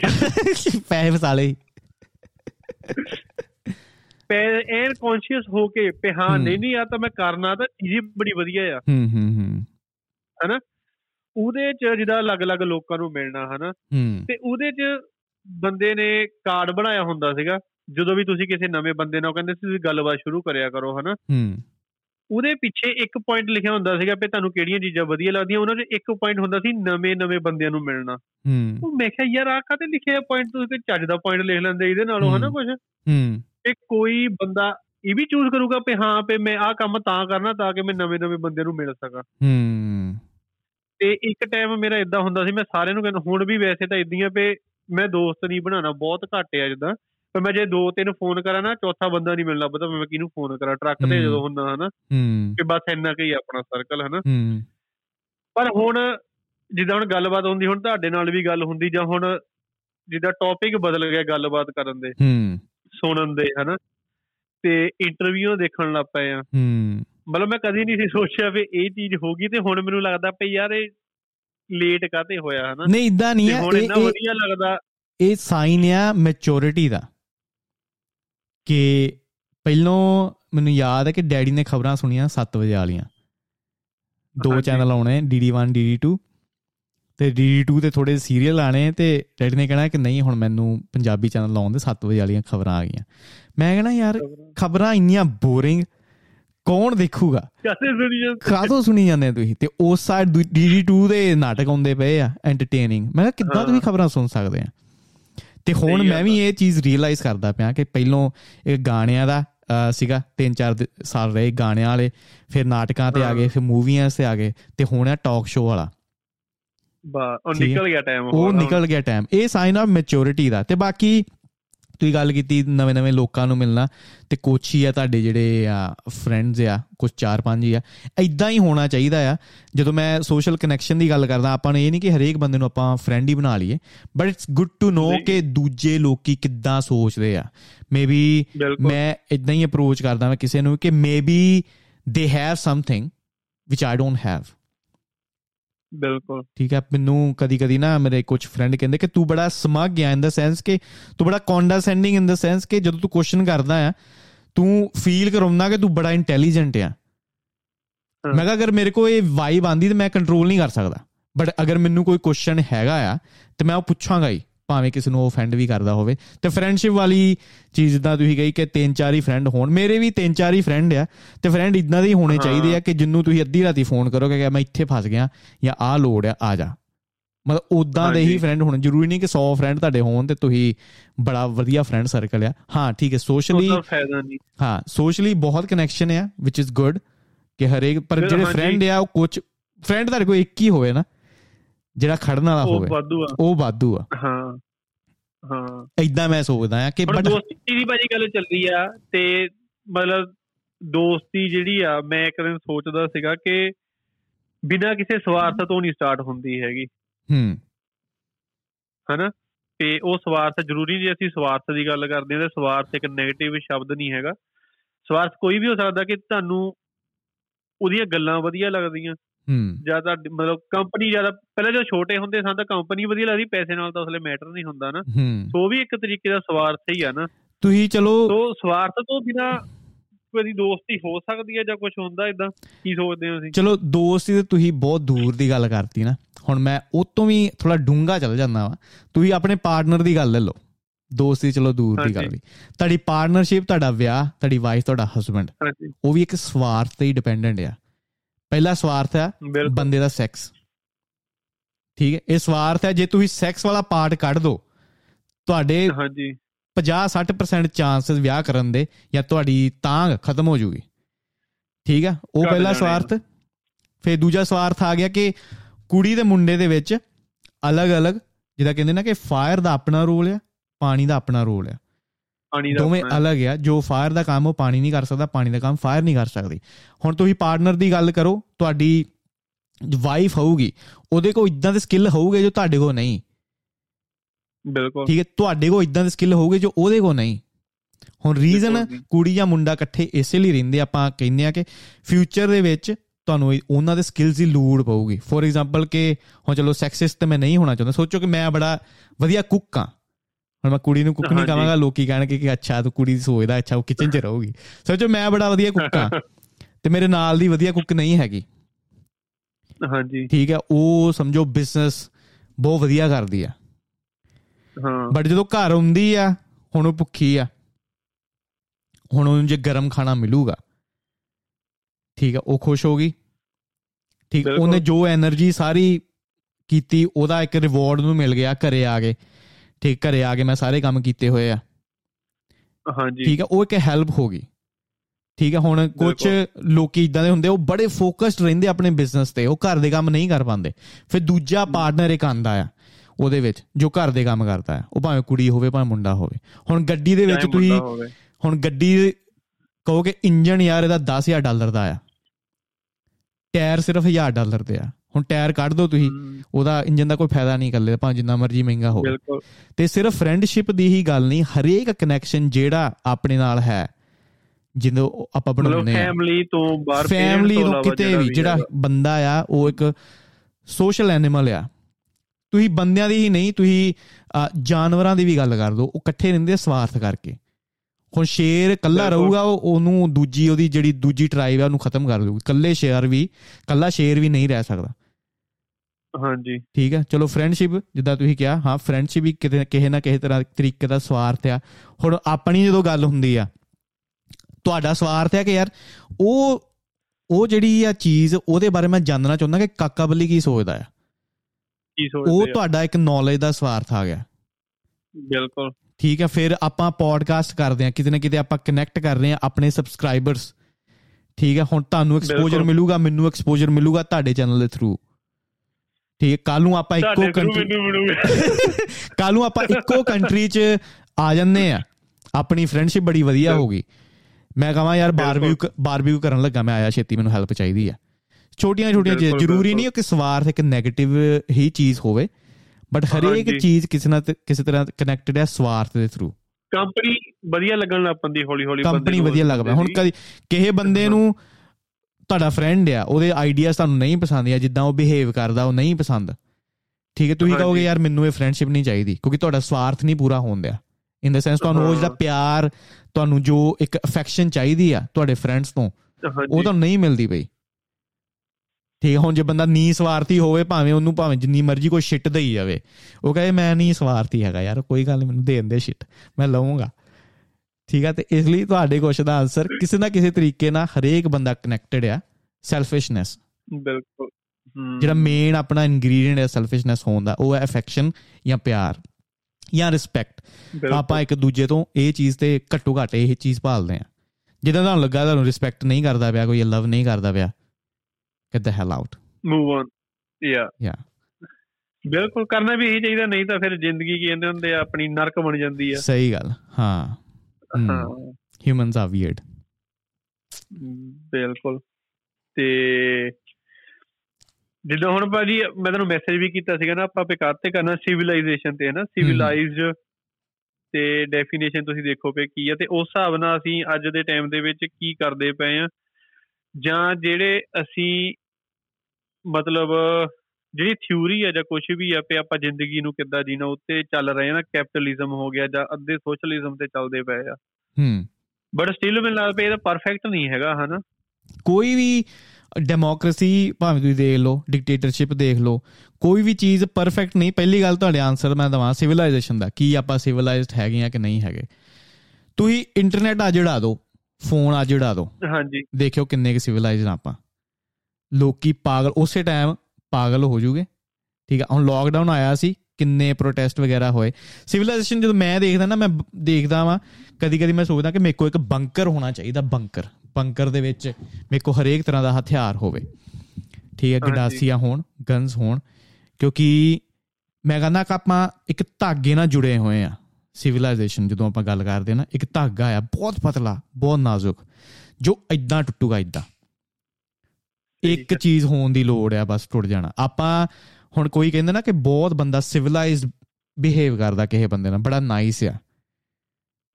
ਠੀਕ ਆ ਉਹ ਬੰਦੇ ਨੂੰ ਡਰਾ ਕੇ ਦੇਖੋ ਜਾਂ ਉਹਦੇ ਕੋਲ ਉਹਦੀ ਫਰੀडम ਖੋ ਕੇ ਦੇਖੋ ਜਾਂ ਉਹਨੂੰ ਇੱਕ ਕੋਨੇ ਚ ਲਾ ਕੇ ਦੇਖਿਓ ਦੇਖਿਓ ਉਹ ਜਾਨਵਰ ਉਹਦੇ ਵਿੱਚੋਂ ਕਿੱਦਾਂ ਬਾਹਰ ਨਿਕਲਦਾ। ਆਪਾਂ ਸਿਵਲਾਈਜ਼ ਹੋਣ ਦਾ ਮੈਂ ਥੋੜਾ ਉਲਟਾ ਉਲਟਾ ਸੋਚਦਾ ਸੀਗਾ ਕਿ ਉਹਨੂੰ ਫਰੀडम ਦੇ ਕੇ ਦੇਖੋ ਪੂਰੀ ਹੈ ਨਾ ਫੇਰ ਦੇਖਿਓ ਉਹਦਾ ਜਾਨਵਰ ਬਾਹਰ ਨਿਕਲ ਨਹੀਂ ਨਹੀਂ ਫਰੀडम ਦੇ ਕੇ ਵੀ ਦੇਖੋ ਜਾਂ ਫਰੀडम ਖੋ ਕੇ ਵੀ ਦੋਵਾਂ ਕੇਸਾਂ ਦੇ ਵਿੱਚ। ਖੋ ਕੇ ਵੀ ਦੇਖੋ ਮਤਲਬ ਐਕਸਟ੍ਰੀਮ ਲੈਵਲ ਜਿੱਧਰ ਮਰਜ਼ੀ ਜਿੱਧਰ ਮਰਜ਼ੀ ਲੈ ਲਓ। ਹੁਣ ਜਦੋਂ ਦੋ ਪਾਰਟੀਆਂ ਹੁੰਦੀਆਂ ਰਾਈਟ ਵਿੰਗ ਲੈਫਟ ਵਿੰਗ ਹਾਂ। ਜਦੋਂ ਦੋਵਾਂ ਦੇ ਤੁਸੀਂ ਐਕਸਟ੍ਰੀਮ ਚਲੇ ਜਾਓ ਨਾ ਉਹ ਕੰਮ ਸਹੀ ਨਹੀਂ ਰਹਿੰਦਾ। ਜਿਹੜਾ ਤੁਹਾਡੇ ਵਾਲਾ ਪਾਸਾ ਜਿਹਦੀ ਤੁਸੀਂ ਗੱਲ ਕਰਦੇ ਹੋ ਤਾਂ ਵੈਸੇ ਆਪਾਂ ਹਿਸਟਰੀ 'ਚ ਦੇਖ ਲਿਆ ਨਾ ਰੈਵੋਲੂਸ਼ਨਾਂ ਫਿਰ ਕ੍ਰਾਂਤੀਆਂ ਤਾਂ ਕ੍ਰਾਂਤੀਆਂ ਤਾਂ ਹੀ ਆਉਂਦੀਆਂ ਬਟ ਜਦੋਂ ਤੁਸੀਂ ਜ਼ਿਆਦਾ ਫਰੀडम ਦੇ ਦੋ ਜਦੋਂ ਅਮਰੀਕਾ ਦੀ ਮੈਂ ਗੱਲ ਕਰਦਾ ਫਰੀडम ਬਹੁਤ ਜ਼ਿਆਦਾ ਹੋ ਚੁੱਕੀ ਹੈ ਇਸ ਟਾਈਮ ਠੀਕ ਹੈ ਜਿੱਥੇ ਲੋਕਾਂ ਨੇ ਆਪਣੇ ਰੰਗ ਕਰ ਲਿਆ ਕਲਰ ਕਰ ਲਿਆ ਆਪਣੇ ਵਾਲ ਤੇ ਉਹ ਕਹਿੰਦੇ ਕਿ ਮੈਂ ਹੁਣ ਕੁੜੀ ਨਹੀਂ ਆ ਮੈਂ ਆਪਣੇ ਆਪ ਨੂੰ ਐਜ਼ ਅ ਕੈਟ ਮੰਨਦੀ ਆ ਤੇ ਤੁਸੀਂ ਵੀ ਮੈਨੂੰ ਉਦਾਂ ਹੀ ਬੁਲਾਓ ਐਡਰੈਸ ਕਰੋ ਮੈਨੂੰ ਵੀ ਟ੍ਰੀਟ ਕਰੋ ਕੈਟ ਵਾਂਗੂ। ਤੇ ਇਹ ਚੀਜ਼ਾਂ ਹੁਣ ਯੂਨੀਵਰਸਿਟੀਆਂ ਦੇ ਵਿੱਚ ਆਉਣ ਲੱਪੀਆਂ ਜੈਂਡਰ ਆਈਡੀਓਲੋਜੀ ਨੂੰ ਕਹਿੰਦੇ ਜੋ ਚੀਜ਼ ਸਹੀ ਨਹੀਂ ਹੈਗੀ। ਠੀਕ ਹੈ? ਟੂ ਮੱਚ ਫਰੀडम ਇੱਕ ਹਿਊਮਨ ਭਾਜੀ ਬੜਾ ਡਰ ਰਿਹਾ ਲੱਗਦਾ ਕਈ ਚੀਜ਼ਾਂ ਨੂੰ ਦੇਖ ਕੇ। ਹਾਂ ਬੜੀਆਂ ਬੜੀਆਂ ਚੀਜ਼ਾਂ ਹੁੰਦੀਆਂ ਆ ਜਿਹਨੂੰ ਆਪਾਂ ਕਹਿ ਦਿੰਦੇ ਆ ਫਿਰ ਆਪਾਂ ਰੀਅਲਾਈਜ਼ ਕਰਦੇ ਕਿ ਯਾਰ ਕੀ ਚੀਜ਼ ਮੈਨੂੰ ਇਹ ਕਹਿਣੀ ਚਾਹੀਦੀ ਸੀ। ਕਿਉਂਕਿ ਟੂ ਮੱਚ ਫਰੀडम ਹੈ ਬੰਦਾ ਕਹਿ ਸਕਦਾ ਯਾਰ ਤੂੰ ਮੈਨੂੰ ਇਦਾਂ ਕਿਦਾਂ ਕਿਹਾ? ਉਹ ਵੀ ਕਾਈਂਡ ਆਫ ਫਰੀडम ਜੋ ਇੱਕ ਇੱਕ ਗਲਤ ਤਰੀਕੇ ਜਾਂ ਗਲਤ ਚੀਜ਼ ਵੱਲ ਤਕੇਲ ਲਿਆ ਹੁਣ ਹਰੇਕ ਅਗਰ ਅਮਰੀਕਾ ਦੀ ਮੈਂ ਗੱਲ ਕਰਾਂ ਨਾ ਹਰੇਕ American feel like in the world ਕਿ ਮੈਂ ਕਿਸੇ ਚੀਜ਼ ਦਾ ਇੰਟਾਈਟਲਡ ਆ। ਕਿ ਮੈਂ ਅਮਰੀਕਨ ਆ ਮੈਂ like you know I'm supposed to do something ਹੁਣ ਉਹਨਾਂ ਦੇ ਸਕਿੱਲ ਜਾਂਦੇ ਪਏ ਸਾਰੇ ਮੈਨੂਫੈਕਚਰਿੰਗ ਉਹਨਾਂ ਦੀ ਚਾਈਨਾ ਤੋਂ ਆਂਦੀ ਪਈ ਆ। ਹਰੇਕ ਚੀਜ਼ ਉਹਨਾਂ ਦੀ ਚਾਈਨਾ ਤੋਂ ਟ੍ਰਾਂਸਫਰ ਹੁੰਦੀ ਪਈ। ਹੁਣ ਆਈਫੋਨ ਦੀ ਅਗਰ ਮੈਂ ਗੱਲ ਕਰਾਂ ਚਾਈਨਾ ਦੇ ਵਿੱਚ 90 ਸੈਂਟ ਘੰਟੇ ਦੇ ਦਿੰਦੇ ਆ ਲੇਬਰ ਨੂੰ। ਤੇ ਆਈਫੋਨ ਬਣਦੇ ਆ 2000 ਡਾਲਰ ਦਾ। 2000 2500 ਡਾਲਰ ਦਾ। ਠੀਕ ਆ? ਹੁਣ ਇੱਥੋਂ ਨਿਊਜ਼ੀਲੈਂਡ ਦੀ ਮੈਂ ਗੱਲ ਕਰਦਾ। ਹੁਣ ਉਹੀ ਚੀਜ਼ ਅਗਰ ਅਮਰੀਕਾ 'ਚ ਬਣੇ ਤੁਹਾਡਾ ਆਈਫੋਨ 10000 ਡਾਲਰ ਦਾ ਆਏਗਾ। ਹਾਂ। ਠੀਕ ਹੈ 10000 15000 ਡਾਲਰ ਦਾ। ਕੋਸਟ ਵੱਧ ਜਾਣੀ ਆ। ਠੀਕ ਕੋਸਟ ਵੱਧ ਜਾਣੀ ਆ। ਤੇ ਫਰੀडम ਦੇ ਵੀ ਇੱਕ ਲੈਵਲਸ ਆ। ਤੇ ਜਦੋਂ ਮੈਂ ਸਿਵਲਾਈਜੇਸ਼ਨ ਦੀ ਗੱਲ ਕਰਦਾ ਵਾਂ ਇੱਕ ਇੱਕ ਵਿੱਚ ਰਹਿਣਾ ਥੋੜੀ ਜੀ ਫਰੀडम ਹੋ ਜਦੋਂ ਚੈਸ ਖੇਡਦੇ ਹੋ ਹਾਂ ਠੀਕ ਹੈ ਹਰੇਕ ਬੰਦਾ ਫ੍ਰੀ ਆ ਚੈਸ ਖੇਡਣ ਦਾ ਬਟ ਉਹਦੇ ਵਿੱਚ ਵੀ ਕਿਸੇ ਨਾ ਕਿਸੇ ਤਰੀਕੇ ਦੇ ਰੂਲਸ ਆ। ਆਪਣੀ ਆਪਣੀ ਲਿਮਿਟੇਸ਼ਨ ਹੈ ਉਹਦੀ ਹਰੇਕ ਬੰਦੇ ਦੇ ਗੀਟੀਆਂ ਜਿਹੜੀਆਂ ਉਹਨਾਂ ਦੇ ਵੀ ਰੂਲਸ ਆ ਜੋ ਬੜੇ ਇੰਪੋਰਟੈਂਟ ਆ ਫੋਲੋ ਕਰਨੇ। ਇਹਦਾ ਮਤਲਬ ਕਿ ਰੂਲਸ ਦੇ ਵਿੱਚ ਰਹਿਣਾ ਥੋੜਾ ਜਿਹਾ ਡਰ ਵੀ ਬੰਦੇ 'ਚ ਹੋਣਾ ਚਾਹੀਦਾ। ਹੁਣ ਸਿਵਲਾਈਜ਼ ਆਪਾਂ ਇਸੇ ਲਈ ਆ ਕਿ ਹੁਣ ਮੈਂ ਕਿਸੇ ਦਾ ਖੂਨ ਨਾ ਕਰ ਦਵਾਂ ਜਦੋਂ ਮੈਂ ਗੁੱਸੇ ਹੋ ਜਾਵਾਂ ਕਿਉਂਕਿ ਕਾਨੂੰਨ ਕਿਤੇ ਨਾ ਕਿਤੇ ਹੈਗਾ ਆ। ਬਿਲਕੁਲ। ਠੀਕ ਆ ਹੁਣ ਜਦੋਂ ਤੁਸੀਂ ਇੰਟਰਨੈਟ ਲਾ ਦਿਓ ਕਮਿਊਨੀਕੇਸ਼ਨ ਲਾ ਦਿਓ ਸਰਕਾਰ ਕਰਪਟ ਹੋ ਜਾਏ ਜਦੋਂ ਕੁਝ ਨਹੀਂ ਰਹਿ ਗਿਆ ਖਾਣੇ ਪੀਣੇ ਦੇ ਲਾਲੇ ਆ ਗਏ ਦੇਖਿਓ ਫਿਰ ਉਹ ਅਸਲੀ ਹਿਊਮਨ ਬਾਹਰ ਆਊਗਾ। ਟ੍ਰਾਈਬਲ ਹਿਊਮਨ ਜਿਹਨੂੰ ਮੈਂ ਕਹਿੰਦਾ ਵਾ। ਭਾਜੀ ਮੈਂ ਜਿੱਦਾਂ ਹੁਣ ਸਾਡੇ ਇੱਥੇ ਤੇਲ ਵਧੀ ਜਾਂਦਾ ਤੁਹਾਡੇ ਵੀ ਵੱਧਦਾ ਹੀ ਆਉਂਦਾ ਸਾਡੇ ਕਿਹੜਾ ਕੱਲੇ ਵੱਧਦਾ। ਤਾਂ ਮੈਂ ਹੀ ਸੋਚਦਾ ਪਈ ਜੇ ਇਹਨਾਂ ਨੇ ਥੋੜਾ ਜਿਹਾ 1 ਡਾਲਰ ਵੀ ਹੋਰ ਵਧਾਤਾ ਨਾ ਮਤਲਬ ਸਾਡੇ ਇੱਥੇ ਡੀਜ਼ਲ ਜਿਹੜਾ 5 ਡਾਲਰ ਨੂੰ ਚਲਾ ਗਿਆ ਆ। ਹੂੰ ਹੂੰ। ਜਿਹੜਾ ਕਿ 2.5 ਡਾਲਰ ਤੋਂ ਥੱਲੇ ਹੁੰਦਾ ਸੀਗਾ। ਹੂੰ। ਗੈਲਨ ਹਨਾ? ਯਾ। ਤੇ ਮੈਨੂੰ ਜੇ ਹੁਣ ਥੋੜਾ ਜਿਹਾ ਗਿਆ ਨਾ ਲੋਕ ਇੱਥੇ ਲੋਕੀ ਬਹੁਤ ਛੇਤੀ ਤੁਹਾਨੂੰ ਪਤਾ ਨਾ ਅਮਰੀਕਾ ਤੋਂ ਬਾਹਰ ਨਿਕਲ ਜਾਂਦੇ ਸੜਕਾਂ ਤੇ। ਹਾਂ। ਤੇ ਇਹ ਜੇ ਹੁਣ ਇਹਨਾਂ ਨੇ ਕਰਤਾ ਨਾ ਭਾਜੀ ਦੇਖਿਓ ਇਧਰ ਮੈਨੂੰ ਲੱਗਦਾ ਪਟਾਕੇ ਪੈ ਜਾਣੇ ਆ। ਨਹੀਂ ਨਿਕਲ ਨਾ ਬਾਹਰ ਇਹਨਾਂ ਨੇ। ਸ਼੍ਰੀਲੰਕਾ 'ਚ ਵੀ ਇਦਾਂ ਹੀ ਕੁਝ ਹੋਇਆ ਕਿ ਕਰਪਸ਼ਨ ਲੈਵਲ ਇੰਨਾ ਵੱਧ ਗਿਆ ਸੀ ਕਿ ਪੈਟਰੋਲ ਬਿਲਕੁਲ ਹੀ ਖਤਮ ਹੋ ਗਿਆ। ਫਿਰ ਲੋਕੀ 4-4 5-5 ਦਿਨ ਲੈਣਾ ਲਾ ਕੇ ਪੈਟਰੋਲ ਘਰ ਪੈਟਰੋਲ ਤੇ ਇੱਕ ਐਸੈਂਸ਼ੀਅਲ ਚੀਜ਼ ਆ। ਬਟ ਹੁਣ ਅਮਰੀਕਾ ਕੀ ਕਰਦਾ ਪਿਆ ਕਿ ਚਲੋ ਅਮਰੀਕਾ ਦਾ ਇੱਕ ਗਰਾਊਂਡ ਹੁੰਦਾ ਸੀ ਮੋਰਲ ਗਰਾਊਂਡ ਪਹਿਲਾਂ 10 ਜਾਂ 20 ਸਾਲ ਪਹਿਲਾਂ ਉਹ ਕਹਿੰਦਾ ਸੀ ਸਾਰੀਆਂ ਕੰਟਰੀਆਂ ਨੂੰ ਕਿ ਮੇਰੀ ਗੱਲ ਸੁਣੋ ਕਿ ਆਪਾਂ ਇਦਾਂ ਇਦਾਂ ਕਰਨਾ ਆ। ਬਟ ਉਹ ਅਮਰੀਕਾ ਨੇ ਜਿਹੜਾ ਗਰਾਊਂਡ ਹੈ ਨਾ ਉਹ ਖੋਲਿਆ ਹੁਣ। ਠੀਕ ਆ? ਕਿ ਹੁਣ ਰਸ਼ੀਆ ਦੀ ਜਦੋਂ ਮੈਂ ਆਪਾਂ ਗੱਲ ਕਰਦੇ ਆ ਯੂਕਰੇਨ ਵਾਰ ਦੇ ਸਾਰੇ ਵੀ ਅਮਰੀਕਾ ਦੇ ਹਿਸਾਬ ਨਾਲ ਚੱਲੋ ਕਿ ਰਸ਼ੀਆ ਬੈਡ ਹੈ ਉਹਨੂੰ ਤੁਸੀਂ ਬੈਡ ਕਹਿਣਾ ਆ। ਬਟ ਜਦੋਂ ਉਹਨਾਂ ਦੀ ਡੀਲ ਹੋਈ ਸੀ ਪਹਿਲਾਂ ਰਸ਼ੀਆ ਯੂਕਰੇਨ ਵਗੈਰਾ ਵਗੈਰਾ ਅਮਰੀਕਾ ਤੇ ਸੋਵੀਅਤ ਦੀ ਇਹ ਸੀ ਕਿ ਤੁਸੀਂ ਕਮਿਊਨਿਜ਼ਮ ਨੂੰ ਛੱਡ ਦਿਓ ਹਾਂਜੀ। ਅਸੀਂ ਨੇਟੋ ਬਣਾਵਾਂਗੇ ਪਰ ਅਸੀਂ ਨੇਟੋ ਮੂਵ ਨਹੀਂ ਕਰਾਂਗੇ ਉਹ ਜਿਹੜਾ ਵੀ ਆਪਣਾ ਸੈੱਟ ਹੋਇਆ ਇੱਕ ਪੁਆਇੰਟ ਠੀਕ ਆ। ਬਟ ਉਹਨਾਂ ਨੇ ਕਮਿਊਨਿਜ਼ਮ ਛੱਡਿਆ ਬਟ ਨੇਟੋ ਮੂਵ ਹੁੰਦਾ ਰਿਹਾ ਹੁੰਦਾ ਰਿਹਾ ਹੁੰਦਾ ਰਿਹਾ। ਉਥੋਂ ਤੱਕ ਮੂਵ ਹੋ ਗਿਆ ਕਿ ਹੁਣ ਯੂਕਰੇਨ ਦੇ ਕੋਲ ਆ ਗਿਆ ਸੀ ਨੇਟੋ ਤੇ ਹੁਣ ਰਸ਼ੀਆ ਹੁਣ ਰਸ਼ੀਆ ਕਹਿੰਦਾ ਕਿ ਯਾਰ ਤੁਸੀਂ ਮੇਰੀ ਗੱਲ ਹੀ ਨਹੀਂ ਮਤਲਬ ਕਦੋਂ ਦੇ ਜਿੰਨੇ ਵੀ ਪ੍ਰੈਜ਼ੀਡੈਂਟ ਆਏ ਆ ਤੁਸੀਂ ਅੱਗੇ ਵਧਾਈ ਜਾਂਦੇ ਨੇਟੋ ਨੂੰ। ਬਿਲਕੁਲ। ਤੇ ਹੁਣ ਪੁਤਿਨ ਨੂੰ ਕੁਝ ਤੇ ਕਰਨਾ ਪਿਆ ਹੁਣ ਪੁਤਿਨ ਬੜਾ ਸਟਰੋਂਗ ਲੀਡਰ ਆ। ਅਗਰ ਹੁਣ ਐਕਸ਼ਨ ਨਹੀਂ ਕਰੂ ਹੁਣ ਜੇ ਤੇ ਘਰ ਤੱਕ ਉਹਦੇ ਨੇਟੋ ਆ ਗਿਆ ਤੇ ਉਹਦੇ ਕੋ ਕੀ ਆਪਸ਼ਨ ਆ ਹੁਣ? ਹੁਣ ਉਹਨੂੰ ਡਰਾਤਾ ਖੂੰਜੇ ਚ ਲਾਤਾ ਹੁਣ ਉਹਨੇ ਕਿਹਾ ਕਿ ਮੈਂ ਨੂਕਸ ਯੂਜ਼ ਕਰ ਰਾਂਗਾ ਹੁਣ ਤੁਸੀਂ ਕੋਲ ਆਓ। ਤੇ ਇੱਕ ਨਿਊਕ ਹੋਇਆ ਨਹੀਂ ਤੇ ਵਰਲਡ ਵਾਰ 3 ਸ਼ੁਰੂ ਹੋਈ ਨਹੀਂ ਸਹੀ ਗੱਲ ਆ। ਇਹਨਾਂ ਨੇ ਭਾਜੀ ਹੁਣ ਆਪਣੇ ਦਿੱਤੀ ਆ ਨਾ ਵਾਰਨਿੰਗ ਐਡਵਾਈਜ਼ਰੀ ਜਾਰੀ ਕੀਤੀ ਅਮਰੀਕਾ ਨੇ ਤੇ ਹੋਰ ਵੀ ਮੇਰੇ ਖਿਆਲ ਨਾਲ ਇੱਕ ਦੋ ਦੇਸ਼ਾਂ ਨੇ। ਹੂੰ। ਤੇ ਰਸ਼ੀਆ ਚੋਂ ਆਪਣੇ ਸਿਟੀਜ਼ਨ ਬੁਲਾ ਲਏ ਵਾਪਸ।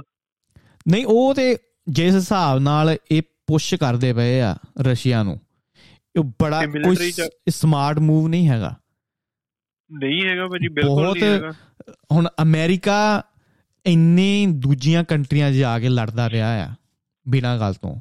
ਹੁਣ ਯੂਕਰੇਨ ਚ ਵੀ ਯੂਕਰੇਨ ਨਾ ਬਹੁਤ ਪਤਾ ਨਹੀਂ ਕਿਉਂ ਇੱਕ ਯੂਕਰੇਨ ਇੱਕ ਹੀਰੋ ਬਣ ਕੇ ਬਾਹਰ ਨਿਕਲਦਾ ਪਿਆ। ਯੂਕਰੇਨ ਵਾਰ ਤੋਂ ਪਹਿਲਾਂ ਬਹੁਤ ਜ਼ਿਆਦਾ ਕਰਪਟ ਕੰਟਰੀ ਸੀ। ਭਾਜੀ ਵੈਸਟ ਚ ਨਿਕਲਦਾ ਪਿਆ ਹੁਣ ਹੀਰੋ ਵਿਲਨ ਕਿੱਦਾਂ ਬਣਦੇ ਆ? ਸਾਨੂੰ ਕਿੱਥੋਂ ਪਤਾ ਲੱਗਦਾ? ਮੀਡੀਆ ਤੋਂ ਪਤਾ ਲੱਗਦਾ ਹਨਾ ਮੀਡੀਆ ਤੋਂ ਪਤਾ ਲੱਗਦਾ।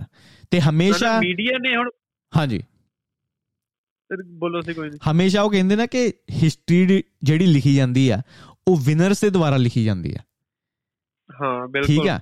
ਉਹ ਉਹ ਆਪਣੇ ਹਿਸਾਬ ਨਾਲ ਸਟੋਰੀ ਲਿਖਦਾ ਕਿ ਮੈਂ ਇੱਕ ਹੀਰੋ ਵਜੋਂ ਬਾਹਰ ਨਿਕਲਾ। ਭਾਵੇਂ ਉਹ ਹੁਣ ਸੋਚੋ ਕਿ ਜਰਮਨੀ ਜਿੱਤਦਾ ਵਰਲਡ ਵਾਰ 2 ਦੇ ਵਿੱਚ ਹਿਟਲਰ ਜਿੱਤ ਜਾਂਦਾ। ਤੇ ਹਿਸਟਰੀ ਦੇ ਲੈਸਨਾਂ ਦੇ ਵਿੱਚ ਉਹ ਇੱਕ ਹੀਰੋ ਹੋਣਾ ਸੀ। ਬਿਲਕੁਲ ਹੋਣਾ ਸੀ ਠੀਕ ਆ ਹੁਣ ਅਮਰੀਕਾ ਦੀ ਜਿਹੜੀ ਮਿਲਟਰੀ ਆ ਬੜੀ ਸਟਰੋਂਗ ਆ। ਹੁਣ ਜਿੰਨੀਆਂ ਵੀ ਵਾਰਾਂ 'ਚ ਗਈ ਆ ਅਮਰੀਕਾ ਇੱਕ ਵਿਨਰ ਸੀ। ਤੇ ਜਦੋਂ ਵਿਨਰ ਹੋਵੇ ਉਹ ਆਪਣੇ ਆਪ ਨੂੰ ਐਜ਼ ਅ ਹੀਰੋ ਪੇਸ਼ ਕਰਦੀ ਆ। ਬਿਲਕੁਲ। ਠੀਕ ਹੈ ਤੇ ਹੁਣ ਇਹ ਵਾਰ 'ਚ ਵੀ ਅਮਰੀਕਾ ਕਹਿੰਦੀ ਕਿ ਮੈਂ ਹੀਰੋ ਆ ਮੈਨੂੰ ਤੁਸੀਂ ਸੁਣਨਾ। ਮੈਂ ਕਹਿੰਦਾ ਕਿ ਰਸ਼ੀਆ ਮਾੜਾ ਆ ਯੂਕਰੇਨ ਚੰਗਾ ਆ। ਭਾਵੇਂ ਯੂਕਰੇਨ ਜਿੰਨਾ ਮਰਜ਼ੀ ਕਰਪਟ ਹੋਵੇ ਰਸ਼ੀਆ ਨੂੰ ਜਿੰਨਾ ਮਰਜ਼ੀ ਅਸੀਂ ਪਿਸ ਆਫ ਕਰ ਲਈਏ ਚਾਈਨਾ ਨੂੰ ਅਸੀਂ ਜਿੰਨਾ ਮਰਜ਼ੀ ਪਿਸ ਆਫ ਕਰ ਲਈਏ। ਬਟ ਅਸੀਂ ਹੀਰੋ ਆ। ਪਰ ਅਸੀਂ ਇਹ ਚੰਗੇ ਬਟ ਇਹ ਹੁਣ ਨੈਰੇਟਿਵ ਖਾਸ ਕਰ ਕੋਵਿਡ ਤੋਂ ਬਾਅਦ ਟੁੱਟਦਾ ਪਿਆ ਆ। ਹਰੇਕ ਬੰਦਾ ਰੀਅਲਾਈਜ਼ ਕਰਦਾ ਕਿ maybe America is not that good ਹੁਣ ਜਿਹੜਾ ਜਿਹੜਾ ਆਪਣਾ ਆ ਫੋਰਨ ਮਿਨਿਸਟਰ ਆ ਆਰ ਨੋ ਕੀ position of the Jai Shankar something something Jai Shankar. ਹਾਂ ਉਹ ਬੜਾ ਬੇਬਾਗ ਆ ਹੁਣ। ਹੁਣ ਇੰਡੀਆ ਇੱਕ ਜਦੋਂ ਆਪਾਂ ਪਲੇਟਫਾਰਮ ਦੀ ਗੱਲ ਕਰਦੇ ਨਾ ਇੰਡੀਆ ਹੁਣ ਇੱਕ ਉੱਭਰ ਕੇ ਕੰਟਰੀ ਆਂਦੀ ਪਈ ਹੁਣ ਇੰਡੀਆ ਦੀਆਂ ਦੋ ਸਾਈਡਾਂ ਇੱਕ ਇੰਟਰਨਲ ਇੰਡੀਆ ਇੱਕ ਆਊਟਸਾਈਡ ਇੰਡੀਆ ਕਿ ਆਊਟਸਾਈਡ ਕਿੱਦਾਂ ਜਨਤਾ ਦੇਖਣ ਦੀ ਆ ਇੰਡੀਆ ਨੂੰ? ਇੰਡੀਆ ਇੱਕ ਬੜੀ ਸਟਰੋਂਗ ਕੰਟਰੀ ਬਣਦੀ ਪਈ ਆ ਬੜਾ ਸੈਲਫ ਰਿਲਾਇੰਟ ਸਸਟੇਨੇਬਲ ਹੋ ਹੋ ਰਿਹਾ ਹੌਲੀ ਹੌਲੀ ਤੇ ਉਹਨੂੰ ਬਹੁਤ ਵਧੀਆ ਜਾ ਰਹੀ ਹੈ ਬਹੁਤ ਵਧੀਆ ਬਾਹਰ ਜਦੋਂ ਇਮੇਜ ਆਪਾਂ ਕਰਦੇ ਆ ਨਾ ਇੰਡੀਆ ਇੱਕ ਸਟਰੋਂਗ ਕੰਟਰੀ ਬਣ ਕੇ ਆ ਰਿਹਾ। ਹੁਣ ਹਾਂਜੀ। ਚਾਰ ਪੰਜ ਕੰਟਰੀਜ਼ ਬਹੁਤ ਜ਼ਿਆਦਾ ਸਟਰੋਂਗ ਆ। ਜਿੱਦਾਂ ਕਿ ਅਮਰੀਕਾ ਹੋ ਗਿਆ ਚਾਈਨਾ ਹੋ ਗਿਆ। ਹਾਂਜੀ। ਰਸ਼ੀਆ ਹੋ ਗਿਆ ਤੇ ਉਹਨਾਂ 'ਚ ਹੁਣ ਇੰਡੀਆ ਵੀ ਆਉਂਦਾ। ਇੰਡੀਆ ਵੀ ਆ ਗਿਆ। ਇੰਡੀਆ ਨੂੰ ਲੋਕੀ ਦੇਖਦੇ ਆ ਕਿ ਹੁਣ ਇੰਡੀਆ ਕੀ ਡਿਸੀਜਨ ਹੁਣ ਇੰਡੀਆ ਨੂੰ ਬੜੀ ਕੋਸ਼ਿਸ਼ ਕੀਤੀ ਗਈ ਕਿ ਉਹ ਕਵੇ ਕਿ ਰਸ਼ੀਆ ਮਾੜਾ ਕਰਨ ਦਿਆ ਆ। ਇੰਡੀਆ ਨੇ ਨਹੀਂ ਕਿਹਾ। ਉਹ ਕਹਿੰਦਾ ਸਾਡਾ ਇਹ ਸਟਾਂਸ ਆ ਇਸ ਟਾਈਮ ਅਸੀਂ ਇਹ ਸੋਚਦੇ ਆ ਕਿ ਰਸ਼ੀਆ ਜੋ ਵੀ ਕਰਦਾ ਪਿਆ ਮੇਬੀ ਯੂ نو ਤੁਸੀਂ ਉਹਨੂੰ ਜ਼ਿਆਦਾ ਪੁਸ਼ ਕਰਤਾ। ਇੰਡੀਆ ਨੇ ਨਹੀਂ ਉਹਨੂੰ ਕ੍ਰਿਟਿਸਾਈਜ਼ ਕੀਤਾ। ਇੰਡੀਆ ਨੇ ਇਹੀ ਕਿਹਾ ਕਿ ਅਸੀਂ ਡਾਇਲੌਗ ਦੇ ਜ਼ਮਾਨੇ 'ਚ ਰਹਿੰਦੇ ਆ ਅਸੀਂ ਚਾਹੁੰਦੇ ਆ ਕਿ ਡਾਇਲੌਗ ਨਾਲ ਚੀਜ਼ਾਂ ਸੋਲਵ ਹੋ ਜਾਣ। ਬਟ ਸਾਡਾ ਜਿਹੜਾ ਟ੍ਰੇਡ ਹੈ ਰਸ਼ੀਆ ਦੇ ਨਾਲ ਉਹ ਉਦਾਂ ਹੀ ਰਹੂਗਾ। ਹੁਣ ਇੰਡੀਆ ਮੀਨਸ ਬੇਸਿਕਲੀ ਕਹਿੰਦੇ ਕਿ ਤੁਸੀਂ ਕਰ ਲਓ ਜੋ ਕਰਨਾ ਅਮਰੀਕਾ ਦਾ ਜਿਹੜਾ ਇੱਕ ਪਲੇਸ ਸੀ ਉਹ ਤੁਸੀਂ ਲੂਜ਼ ਕਰ ਲਈ ਹਾਂਜੀ। ਬਿਲਕੁਲ। ਹੁਣ ਉਹ ਸ਼ਾਇਦ ਇੰਨਾ ਟੌਪ ਤੇ ਨਹੀਂ ਰਹਿ ਗਿਆ। ਹਾਂਜੀ। ਹੁਣ ਚਾਈਨਾ ਬੇਸਿਕਲੀ ਟੌਪ ਤੇ ਹੁਣ ਹੋ ਚੁੱਕਾ। ਹੁਣ ਚਾਈਨਾ ਇਦਾਂ ਦੀ ਕੰਟਰੀ ਹੈ ਕਿ ਕਿਸੇ ਵੀ ਕੰਟਰੀ ਨੂੰ ਉਹਨੇ ਇਨਵੇਡ ਨਹੀਂ ਕੀਤਾ ਪਿਛਲੇ 100 ਸਾਲਾਂ ਦੇ ਵਿੱਚ। ਕੋਈ ਵੀ ਉਹਨੇ ਵਾਰ ਨਹੀਂ ਲੜੀ। ਚਾਈਨਾ ਹਾਂਜੀ। ਬਟ ਉਹਦੀਆਂ ਪਾਲਿਸੀਜ਼ ਇੰਨੀਆਂ ਸਮਾਰਟ ਨੇ ਜਾਂ ਲੌਂਗ ਟਰਮ ਨੇ ਜ਼ਬਰਦਸਤ ਨੇ ਕਿ ਆਟੋਮੈਟਿਕਲੀ ਉੱਪਰ ਆਉਣਗੇ। ਉਹ ਹੀ ਕਹਿੰਦੇ ਉਹ ਦੇਖਦੇ ਆ ਕਿ ਕਿਤੇ ਨਾ ਕਿਤੇ ਗਰੀਡ ਨੂੰ ਦੇਖਦੇ ਲਾਲਚ ਨੂੰ ਦੇਖਦੇ ਕਿ ਪੋਲਿਟਿਕਸ ਪੋਲਿਟਿਸ਼ੀਅਨਸ ਕਿੰਨੇ ਲਾਲਚੀ ਨੇ। ਉਹਨਾਂ ਨੂੰ ਪੈਸੇ ਆਫਰ ਕਰ ਦਿੰਦੇ। ਜਿੱਦਾਂ ਸ਼੍ਰੀਲੰਕਾ ਤੁਹਾਨੂੰ ਪੈਸੇ ਚਾਹੀਦੇ ਤੁਹਾਨੂੰ ਹੈਲਪ ਚਾਹੀਦੀ ਆ ਲੋ ਲੈ ਲੋ ਆਜੋ। ਆਜੋ ਪਾਕਿਸਤਾਨ ਨੂੰ। ਤੁਹਾਨੂੰ ਪੈਸੇ ਤੁਹਾਨੂੰ ਹੈਲਪ ਚਾਹੀਦੀ ਆ ਲੈ ਲੋ ਫਿਰ ਅਮਰੀਕਾ ਦੇ ਵਿੱਚ ਵੀ ਜਿੰਨੇ ਪੋਲਿਟਿਸ਼ੀਅਨ ਆ ਕਿਤੇ ਨਾ ਕਿਤੇ ਕਰਪਸ਼ਨ ਹੈਗੀ ਆ ਇਹ ਚਾਈਨਾ ਦੇਖਦਾ ਆ। ਫਿਰ ਉਹਨੇ ਕਹਿੰਦੇ ਕਿ ਅਸੀਂ ਪਾਲਿਸੀਜ਼ ਇਦਾਂ ਦੀਆਂ ਬਣਾ ਲਈਆਂ ਕਿ ਸਾਰੀ ਮੈਨੂਫੈਕਚਰਿੰਗ ਇੱਧਰ ਆ ਜਾਵੇ। ਹੁਣ ਨਿਊਜ਼ੀਲੈਂਡ ਦੇ ਵਿੱਚ ਜਿੱਥੇ ਮੈਂ ਹੁਣ ਕੰਮ ਕਰਦਾ ਕੰਪਨੀ ਦੇ ਵਿੱਚ ਅਸੀਂ ਮੈਨੂਫੈਕਚਰਿੰਗ ਕਰਦੇ ਸੀ ਬੀ ਬਾਕਸਸ ਬਕਸੇ ਬਣਾਉਂਦੇ ਸੀ। ਠੀਕ ਆ। ਠੀਕ ਆ। ਅਹੀ ਸਮਝ ਲਓ ਇੱਕ ਬਕਸੇ ਨੂੰ ਬਣਾਉਣ ਵਾਸਤੇ 30 ਡਾਲਰ ਲੱਗਦੇ ਆ। ਠੀਕ ਆ। ਠੀਕ ਆ, ਹੁਣ ਮੇਰੇ ਜਿਹੜੇ ਡਾਇਰੈਕਟਰ ਆ ਕੰਪਨੀਆਂ ਨੇ, ਉਹਨਾਂ ਨੇ ਕਿਹਾ, ਹੂੰ 30 ਡਾਲਰ ਲੱਗਦੇ, ਇਹੀ ਚੀਜ਼ ਆਪਾਂ ਚਾਈਨਾ ਤੋਂ ਬਣਵਾਈਏ, ਕਿੰਨੇ ਪੈਸੇ ਲੱਗੂਗੇ? ਸਾਰੀ ਫਰੇਟ ਪਾ ਕੇ ਵਗੈਰਾ ਵਗੈਰਾ ਵਗੈਰਾ, ਜੀ 15 ਡਾਲਰ ਲੱਗਦੇ ਆ। ਅੱਛਾ 15 ਡਾਲਰ ਤੁਸੀਂ ਸੇਵ ਕਰਦੇ ਪਏ ਆ, ਬਕਸੇ ਉਹੀ ਆ, ਸਭ ਕੁਝ ਉਹੀ ਆ। ਹੁਣ ਉਹ ਡਾਇਰੈਕਟਰ ਨੇ ਆਪਣੀ ਕੰਟਰੀ ਵਾਸਤੇ ਨਹੀਂ ਦੇਖਣਾ। ਉਹਨੇ ਨਹੀਂ ਦੇਖਣਾ ਕਿ ਇਹ ਕਿੱਦਾਂ, ਅਗਰ ਮੈਂ ਮੈਨੂਫੈਕਚਰਿੰਗ ਚਾਈਨਾ ਤੋਂ ਕਰਵਾਉਂਗਾ। ਉਹਨੇ ਇਹ ਚੀਜ਼ ਦੇਖਣੀ, ਉਹਦੀ ਜਿਹੜੀ ਵਿਜ਼ਨ ਹੈ ਡਾਇਰੈਕਟਰ ਦੀ, ਉਹ 10 ਜਾਂ 20 ਸਾਲ ਅੱਗੇ ਤੱਕ ਆ। ਠੀਕ ਹੈ ਉਹਨੇ ਆਪਣੀ ਕੰਪਨੀ ਦੇਖਣੀ ਉਹਨੇ ਪੂਰੀ ਕੰਟਰੀ ਨਹੀਂ ਦੇਖਣੀ। ਕੰਟਰੀ ਵਾਸਤੇ ਪਿਆਰ ਵੈਸਟ ਦੇ ਵਿੱਚ ਸ਼ਾਇਦ ਇੰਨਾ ਨਹੀਂ ਹੈ। ਤੇ ਚਾਈਨਾ ਦੇ ਵਿੱਚ ਜਿਹੜੇ ਬਿਜ਼ਨੈਸਸ ਆ ਉਹ ਕਿਤੇ ਨਾ ਕਿਤੇ ਐਮਬੈਡਡ ਆ ਗਵਰਨਮੈਂਟ ਦੇ ਨਾਲ। ਕਿ ਤੁਸੀਂ ਗਵਰਨਮੈਂਟ ਦੀ ਇਜਾਜ਼ਤ ਤੋਂ ਬਿਨਾ ਕੁਝ ਨਹੀਂ ਕਰ ਸਕਦੇ। ਹੁਣ ਮੈਂ ਮੰਨਦਾ ਵਾਂ ਕਿ ਇੰਨੀ ਸਸਤੀ ਉਹ ਇਸ ਲਈ ਆ ਤਾਂ ਕਿ ਦੂਜੀਆਂ ਬਾਹਰਲੀਆਂ ਕੰਟਰੀਜ਼ ਦੀ ਮੈਨੂਫੈਕਚਰਿੰਗ ਖਿੱਚੀ ਜਾ ਸਕੇ ਚਾਈਨਾ ਵੱਲ। ਉੱਥੇ ਆ ਸਕੇ। ਹੁਣ ਮੇਰੀ ਕੰਪਨੀ ਦੇ ਵਿੱਚ 5 ਸਾਲ ਪਹਿਲਾਂ ਚਾਈਨਾ ਦੇ ਵਿੱਚੋਂ ਕੋਈ ਪ੍ਰੋਡਕਟ ਨਹੀਂ ਸੀ ਆਂਦਾ। ਹੁਣ ਆਲਮੋਸਟ 50 ਤੋਂ 60% ਪ੍ਰੋਡਕਟ ਚਾਈਨਾ ਚੋਂ ਆਂਦਾ। ਹੁਣ ਇੱਥੇ ਜੌਬਾਂ ਘਟ ਗਈਆਂ। ਅਗਲੇ 10 ਸਾਲ 20 ਸਾਲ ਬਾਅਦ ਹਰੇਕ ਚੀਜ਼ ਚਾਈਨਾ ਤੋਂ ਆਊਗੀ। ਇੱਥੇ ਜੌਬਾਂ ਗਈਆਂ। ਹੁਣ ਜਿਹੜਾ ਡਾਇਰੈਕਟਰ ਹੈ ਕੰਪਨੀ ਦਾ ਖੁਸ਼ ਆ ਪੈਸੇ ਉਹਨੇ ਬਣਾ ਲਏ। ਬਟ ਕੰਟਰੀ ਨੇ ਐਜ਼ ਅ ਨਿਊਜ਼ੀਲੈਂਡ ਉਹ ਜੌਬਾਂ ਲੂਜ਼ ਕੀਤੀਆਂ। ਉਹ ਕਿਤੇ ਹੋਰ ਚਲੀ ਗਈ। ਉਹ ਚਾਈਨਾ 'ਚ ਚਲੀ ਗਈ। ਹੁਣ ਇਹੀ ਮਾਡਲ ਤੁਸੀਂ ਹਰੇਕ ਕੰਟਰੀ 'ਚ ਲਾ ਕੇ ਵੇਖੋ। ਕਿ ਹਰੇਕ ਬੰਦਾ ਆਪਣਾ ਫਾਇਦਾ ਦੇਖਣ ਦੇ ਆਇਆ ਕਿ ਮੇਰੀ ਗਰੀਡ ਆ। ਮੈਨੂੰ ਕੰਟਰੀ ਦੀ ਕੇਅਰ ਨਹੀਂ ਐਸ ਲੌਂਗ ਐਸ ਮੈਂ ਮਿਲੀਅਨਸ ਆਫ ਡਾਲਰਸ ਬਣਾਉਣਾ ਪਿਆ ਵਾਂ। ਤੇ ਚਾਈਨਾ ਇਹ ਚੀਜ਼ ਸਮਝਦੀ ਹੈ ਕਿ ਲੋਕੀ ਗਰੀਡੀ ਆ। ਅੱਛਾ ਜੀ ਪੈਸੇ ਕੋਈ ਨਹੀਂ ਸਸਤਾ ਸਮਾਨ ਦੋ ਇਹਨਾਂ ਨੂੰ। ਕੋਈ ਨਹੀਂ ਵੇਟ ਕਰ ਲਓ 50 ਸਾਲ 60 ਸਾਲ 70 ਸਾਲ China is coming on top ਕਿਉਂਕਿ ਹਰੇਕ ਚੀਜ਼ ਹੀ ਚਾਈਨਾ ਤੋਂ ਆਉਂਦੀ ਪਈ ਆ। ਹੁਣ ਸਸਤਾ ਕਰ ਲਿਆ ਕੁਝ ਦਿਨ ਪਹਿਲਾਂ ਆਪਣੇ ਗੱਲ ਵੀ ਹੁੰਦੀ ਪਈ ਸੀ ਕਿ ਚਾਈਨਾ ਕਿੱਦਾਂ ਇੰਡਸਟਰੀ ਦੇ ਵਿੱਚ ਠੀਕ ਹੈ ਇੰਜੀਨੀਅਰਿੰਗ ਦੇ ਵਿੱਚ ਫਿਰ ਜਿਹੜੀ ਸੋਸ਼ਲ ਮੀਡੀਆ ਐਪ ਦੇ ਥਰੂ ਹਰੇਕ ਬੰਦੇ ਨੂੰ ਕਿੱਦਾਂ ਗੱਲ ਸ਼ੁਰੂ ਹੋਈ ਸੀ। ਟਿਕਟੌਕ ਤੋਂ ਆਪਣੀ ਗੱਲ ਸ਼ੁਰੂ ਹੋਈ ਸੀ ਕਿ ਲੋਕਾਂ ਨੂੰ ਕਿੱਦਾਂ ਬੇਵਕੂਫ ਬਣਾਤਾ। ਹੁਣ ਹੁਣ ਦੋ ਆਪਾਂ ਸਟੱਡੀਜ਼ ਦੀ ਗੱਲ ਕੀਤੀ ਕਿ ਹਜ਼ਾਰ ਬੱਚਿਆਂ ਨੂੰ ਚਾਈਨਾ 'ਚ ਪੁੱਛਿਆ ਗਿਆ ਕਿ ਤੁਸੀਂ ਕੀ ਬਣਨਾ? ਤੇ ਉਹ ਕਹਿੰਦੇ ਅਸੀਂ ਬਣਨਾ ਹੈ ਜੀ ਇੰਜੀਨੀਅਰ ਬਣਨਾ ਹੈ ਜਾਂ ਐਸਟਰੋਨੌਟ ਬਣਨਾ ਹੈ ਜਾਂ ਅਸੀਂ ਡਾਕਟਰ ਬਣਨਾ। ਡਾਕਟਰ ਬਣਨਾ। ਕਿਉਂ? ਕਿਉਂਕਿ ਉਹਨਾਂ ਦਾ ਟਿਕਟੌਕ ਨਾ ਉਹ ਵੀਡੀਓਜ਼ ਦਿਖਾਉਂਦਾ ਸਾਇੰਸ ਦੀਆਂ ਐਕਸਪੈਰੀਮੈਂਟ ਦੀਆਂ। ਤੇ ਬੱਚਿਆਂ ਦਾ ਧਿਆਨ ਉਧਰ। ਤੇ ਜਦੋਂ ਚਾਈਨਾ ਤੋਂ ਬਾਹਰ ਪੁੱਛਿਆ ਗਿਆ ਬੱਚਿਓ ਤੁਸੀਂ ਕੀ ਬਣਨਾ? ਜੇ ਅਸੀਂ ਬਣਨਾ ਯੂਟਿਊਬਰ ਅਸੀਂ ਬਣਨਾ ਸੋਸ਼ਲ ਮੀਡੀਆ ਇਨਫਲੂਐਂਸਰ। ਕਿਉਂ? ਕਿਉਂਕਿ ਸਾਰੀ ਦਿਹਾੜੀ ਤੁਸੀਂ ਤੁਸੀਂ ਦੇਖਣ ਹੋ ਲਿਪ ਸਿੰਕ ਸਾਰੀ ਦਿਹਾੜੀ ਤੁਸੀਂ ਲਿਪ ਸਿੰਕ ਦੇਖਣ ਹੋ ਤੇ ਵਿਊਜ਼ ਹੈਗੇ ਉਹਨਾਂ ਦੇ ਮਿਲੀਅਨਸ ਲਿਪ ਸਿੰਕ ਦੇ ਵਿੱਚ ਕੀ ਕਿੰਨਾ ਕੁ ਐਫਰਟ ਲੱਗਦਾ ਤੁਹਾਡਾ? ਕੋਈ ਐਫਰਟ ਨਹੀਂ ਲੱਗਦਾ। ਕੋਈ ਟੈਲੈਂਟ ਨਹੀਂ ਹੈਗਾ ਕੋਈ ਕੁਛ ਨਹੀਂ ਹੈਗਾ ਕੋਈ ਕੁਛ ਨਹੀਂ ਹੈ ਜਾਂ ਕੁੜੀਆਂ ਲੱਗੀਆਂ ਆ ਬਿਕਨੀ 'ਚ ਠੀਕ ਹੈ ਚਿੱਤੜ ਦਿਖਾਤੇ ਐਸ ਦਿਖਾਤੇ ਠੀਕ ਹੈ? ਜਿਮ ਦੇ ਵਿੱਚ ਵਰਕਆਊਟ ਦਿਖਾਤਾ। ਘੁੰਮ ਲਿਆ ਬਸ। ਘੁੰਮ ਲਿਆ ਤੇ ਉਹਦੇ ਮਿਲੀਅਨਸ ਵਿਊ ਤੇ ਮਿਲੀਅਨਸ ਚ ਪੈਸੇ ਤੇ ਉਹ ਜਦੋਂ ਪੈਸੇ ਆਪਣੀ ਜਨਤਾ ਦੇਖਦੀ ਆ ਹੁਣ ਕਿਸੇ ਨਾ ਕਿਸੇ ਟਾਈਮ ਤੇ ਮੈਂ ਵੀ ਇਹ ਸੋਚਦਾ ਹਾਂ ਹੁਣ ਮੈਂ ਕਿਉਂ ਪੋਡਕਾਸਟਰ ਬਣਿਆ? ਅੱਛਾ ਪੋਡਕਾਸਟਿੰਗ ਯੂ نو ਇਹ ਚ ਜ਼ਿਆਦਾ ਮੇਬੀ ਕੰਮ ਨਹੀਂ ਕਰਨਾ ਪੈਂਦਾ।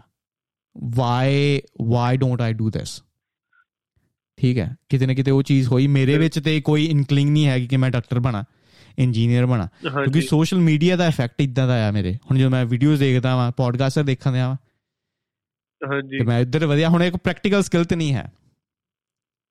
ਬਿਲਕੁਲ। ਰਾਈਟ ਇਹ ਮੈਂ ਬੇਸਿਕਲੀ ਕਹਿਣ ਦੀ ਕੋਸ਼ਿਸ਼ ਕਰ ਰਿਹਾ ਚਾਈਨਾ ਦਾ ਲੌਂਗ ਟਰਮ ਮਾਡਲ ਕਿ ਪੈਸੇ ਵੱਜੋਂ ਪਰ ਇਹ ਆਪਣੇ ਬੰਦੇ ਭਾਈ ਸਮਝਦੇ ਨਹੀਂ ਨਾ ਹੈਗੇ। ਹੁਣ ਆਪਣੇ ਬੰਦੇ ਤਾਂ ਕਹਿੰਦੇ ਪਏ ਸਾਨੂੰ ਆ ਟਾਈਮ ਸਾਡਾ ਕਰੰਟ ਮਤਲਬ ਪ੍ਰੈਜ਼ੈਂਟ ਵਧੀਆ ਚੱਲਦਾ ਪਿਆ। ਅਸੀਂ ਮਸ਼ਹੂਰ ਹੋ ਰਹੇ ਆ ਸਾਨੂੰ ਮਤਲਬ ਪ੍ਰੋਮੋਸ਼ਨਲ ਲਈ ਪੈਸੇ ਮਿਲਦੇ ਪਏ ਆ ਵੀ ਸਾਡਾ ਚੱਲੀ ਜਾਂਦਾ ਤੁਹਾਨੂੰ ਕੀ ਆ? ਹੂੰ। ਚਲੋ ਉਹ ਨੇ ਉਹਨਾਂ ਤੋਂ ਪੁੱਛਿਆ ਵੀ ਵੈਸੇ ਤਾਂ ਇਹੀ ਆ ਉਹਨਾਂ ਦਾ ਜਵਾਬ ਹੋਊਗਾ ਨਾ ਪਰ ਜਿੱਦਾਂ ਟਿਕਟੌਕ ਬੈਨ ਹੋ ਗਈ। ਹੂੰ। ਮੰਨ ਲਓ ਤੁਸੀਂ ਲੱਕੀ ਸੀਗੇ ਕਿ ਤੁਹਾਡੇ ਕੋਲ ਇੰਸਟਾ ਰੀਲਾਂ ਪਈਆਂ ਸੀਗੀਆਂ। ਹੂੰ। ਜੇ ਇੰਸਟਾਗ੍ਰam ਰੀਲ ਵੀ ਬੈਨ ਹੋ ਜੇ ਫਿਰ ਦੱਸੋ ਤੁਹਾਡੇ ਕੋਲ ਕਿਹੜਾ ਟੈਲੈਂਟ ਬਚਦਾ ਪਿਆ। ਹੂੰ। ਨਹੀਂ ਚਲੋ ਪਲੇਟਫਾਰਮ ਤੇ ਹੁਣ ਇਹਨਾਂ ਤੋਂ ਪੁੱਛੇ ਪਏ ਤੁਹਾਨੂੰ ਲੱਗਦਾ ਵੀ ਜਿਹੜੇ ਰੀਲਾਂ ਵਾਲੇ ਪੇ ਤੁਹਾਡਾ YouTube ਦਾ ਕੁਝ ਚੱਲੂਗਾ? ਹੂੰ। ਨਹੀਂ ਉਹੀ ਮੈਂ ਕਹਿੰਦਾ ਨਾ ਕਿ ਜਦੋਂ ਸਿਵਲਾਈਜੇਸ਼ਨ ਦੀ ਆਪਣੀ ਗੱਲ ਸ਼ੁਰੂ ਹੋਈ ਕਿ ਇੰਟਰਨੈਟ ਬੰਦ ਹੋਣ ਦੀ ਦੇਰ ਆ। ਸਾਰਿਆਂ ਸੜਕਾਂ ਤੇ ਆ ਜਾਣਾ। ਸਿਰਫ ਇੱਕ ਪਾਗਲ ਹੋਣੇ ਲੋਕਾਂ ਨੂੰ ਸਮਝ ਲੱਗਣਾ ਅਸੀਂ ਕਰੀਏ ਕੀ ਹੈ ਕਰੀਏ ਕੀ ਹੁਣ? ਕੋਈ ਪ੍ਰੈਕਟੀਕਲ ਸਕਿੱਲ ਕਿਸੇ ਕੋਲ ਹੈ। ਨਹੀਂ। ਲੋਕੀ ਹੋ ਗਏ ਹੁਣ ਥੋੜੇ ਸੌਫਟ ਹਰੇਕ ਚੀਜ਼ ਇੰਟਰਨੈਟ ਦੇ ਥਰੂ ਹੁੰਦੀ ਪਈ ਹੈ। ਇੰਟਰਨੈਟ ਬਿਜਲੀ ਚਲੀ ਗਈ ਬਸ ਆਪਣੀ ਸਿਵਲਾਈਜੇਸ਼ਨ ਖਤਮ। ਫਿਰ ਉਦੋਂ ਫਿਰ ਉਹੀ ਆ ਕਿ ਜਿਸ ਜਿਸ ਕੀ ਲਾਠੀ ਉਸਕੀ ਬੈਂਸ ਸੁਪਰਮਾਰਕਟਾਂ ਦੇ ਵਿੱਚ ਅਗਰ ਤੁਸੀਂ ਸਮਾਨ ਵੀ ਲਿਆਉਣਾ ਹੈ ਤੇ ਜਿਸ ਕੀ ਲਾਠੀ ਉਸਕੀ ਬੈਂਸ ਸਭ ਕੁਝ ਖਤਮ ਯਾਰ ਹੁਣ। ਬਿਲਕੁਲ ਭਾਜੀ।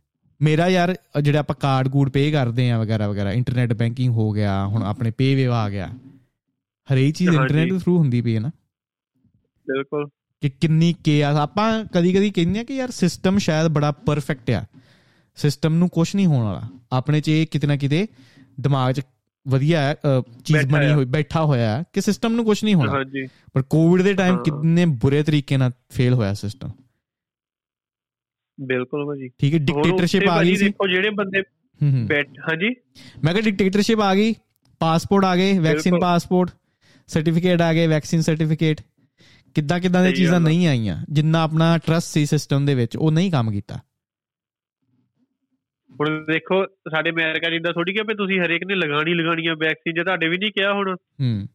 ਪਰ ਜਦੋਂ ਅਸੀਂ ਹੁਣ ਟਰੈਵਲ ਕਰਨਾ ਆ ਫਿਰ ਆਪਸ਼ਨ ਨਹੀਂ ਹੈਗਾ ਕੋਈ ਵੀ। ਮਤਲਬ ਜਾ ਨਹੀਂ ਸਕਦੇ ਹੁਣ ਮੈਨੂੰ ਸੀਗਾ ਮੇਰੀ ਫੈਮਿਲੀ ਸੀ ਆਸਟ੍ਰੇਲੀਆ ਤੇ ਮੇਰਾ ਸੀਗਾ ਸਟਾਂਸ ਕਿ ਮੈਂ ਵੈਕਸੀਨ ਨਹੀਂ ਲਵਾਣੀ ਮੇਰਾ ਸ਼ੁਰੂ ਤੋਂ ਇਹ ਸਟਾਂਸ ਮੇਰਾ ਵੀ ਦੀ ਸੀ। ਤੇ ਇੱਥੇ ਉਹ ਨਿਊਜ਼ੀਲੈਂਡ ਇੰਨੇ ਗੰਦੇ ਤਰੀਕੇ ਨਾਲ ਹੈਂਡਲ ਕੀਤਾ ਖਾਸ ਕਰ ਆਸਟ੍ਰੇਲੀਆ ਵੀ ਕਿ ਕਿਤੇ ਵੀ ਤੁਹਾਨੂੰ ਜਾਣਾ ਅਲਾਉਡ ਨਹੀਂ ਸੀ ਜਿੰਨ ਚਿਰ ਤੁਹਾਡੇ ਕੋਲ ਵੈਕਸੀਨ ਨਹੀਂ। ਇੰਨਾ ਗੰਦਾ ਸਿਸਟਮ ਕਰਤਾ ਸੀ।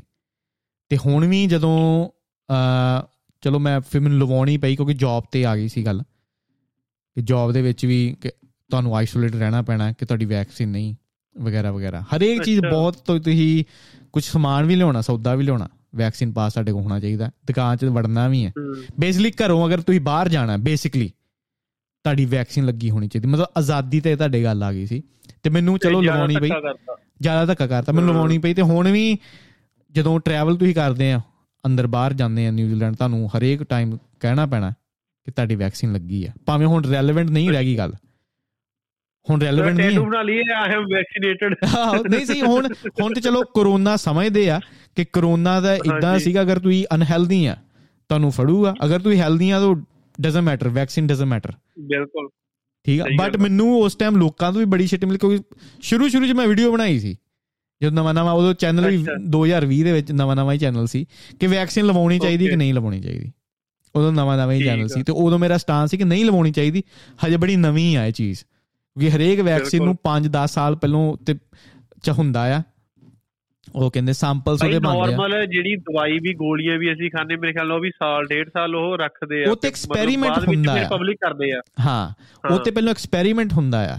ਲੌਂਗ ਟਰਮ ਐਕਸਪੈਰੀਮੈਂਟ ਹੁੰਦਾ। ਹੁਣ ਆਪਾਂ ਵੈਕਸੀਨ ਤੇ ਲਵਾ ਲਈ ਆ। ਹੁਣ ਇਹਦੇ ਇਫੈਕਟ ਆਪਾਂ ਨੂੰ ਪਤਾ ਹਜੇ ਲੱਗਣੇ ਆ। ਹਜੇ ਤਾਂ ਲੱਗਣੇ ਆ। ਹਜੇ ਲੱਗਣੇ ਆ। ਆਪਾਂ ਨੂੰ ਪਤਾ ਨਹੀਂ ਲੱਗਾ ਇਹਦੀ ਵੈਕਸੀਨ ਦਾ ਹਜੇ ਇਫੈਕਟ ਹੁਣ ਮੇਰਾ ਨਾ ਫੇਸ ਹੋ ਗਿਆ ਸੀ ਨਾ ਉਹ ਤੇ ਉਹ ਜਸਟਿਨ ਬੀਬਰ ਦਾ ਵੀ ਫੇਸ ਹੋਇਆ ਸੀ। ਪੂਰਾ ਫੇਸ ਮੇਰਾ ਪੈਰਾਲਾਈਜ਼ ਹੋ ਗਿਆ ਸੀ ਹਾਫ ਉਹ ਹੁਣ ਜਸਟਿਨ ਬੀਬਰ ਤੇ ਬੜੇ ਜਾਣਿਆਂ ਰਿਪੋਰਟ ਕੀਤੀ ਹੈ। ਤੇ ਕੁਝ ਜਾਣੇ ਕਹਿੰਦੇ ਆ ਕਿ ਕਿਤੇ ਨਾ ਕਿਤੇ ਵੈਕਸੀਨ ਦਾ ਅਸਰ ਹੋ ਸਕਦਾ ਹੈ। ਉਹਦੇ ਕਰਕੇ। ਹਾਂ ਤੇ ਲੌਂਗ ਟਰਮ ਹਜੇ ਆਪਾਂ ਨੂੰ ਹੋਰ ਵੀ ਹੋ ਸਕਦੇ ਬੜੇ ਇਫੈਕਟ ਜੋ ਆਪਾਂ ਨੂੰ ਹਜੇ ਨਹੀਂ ਪਤਾ।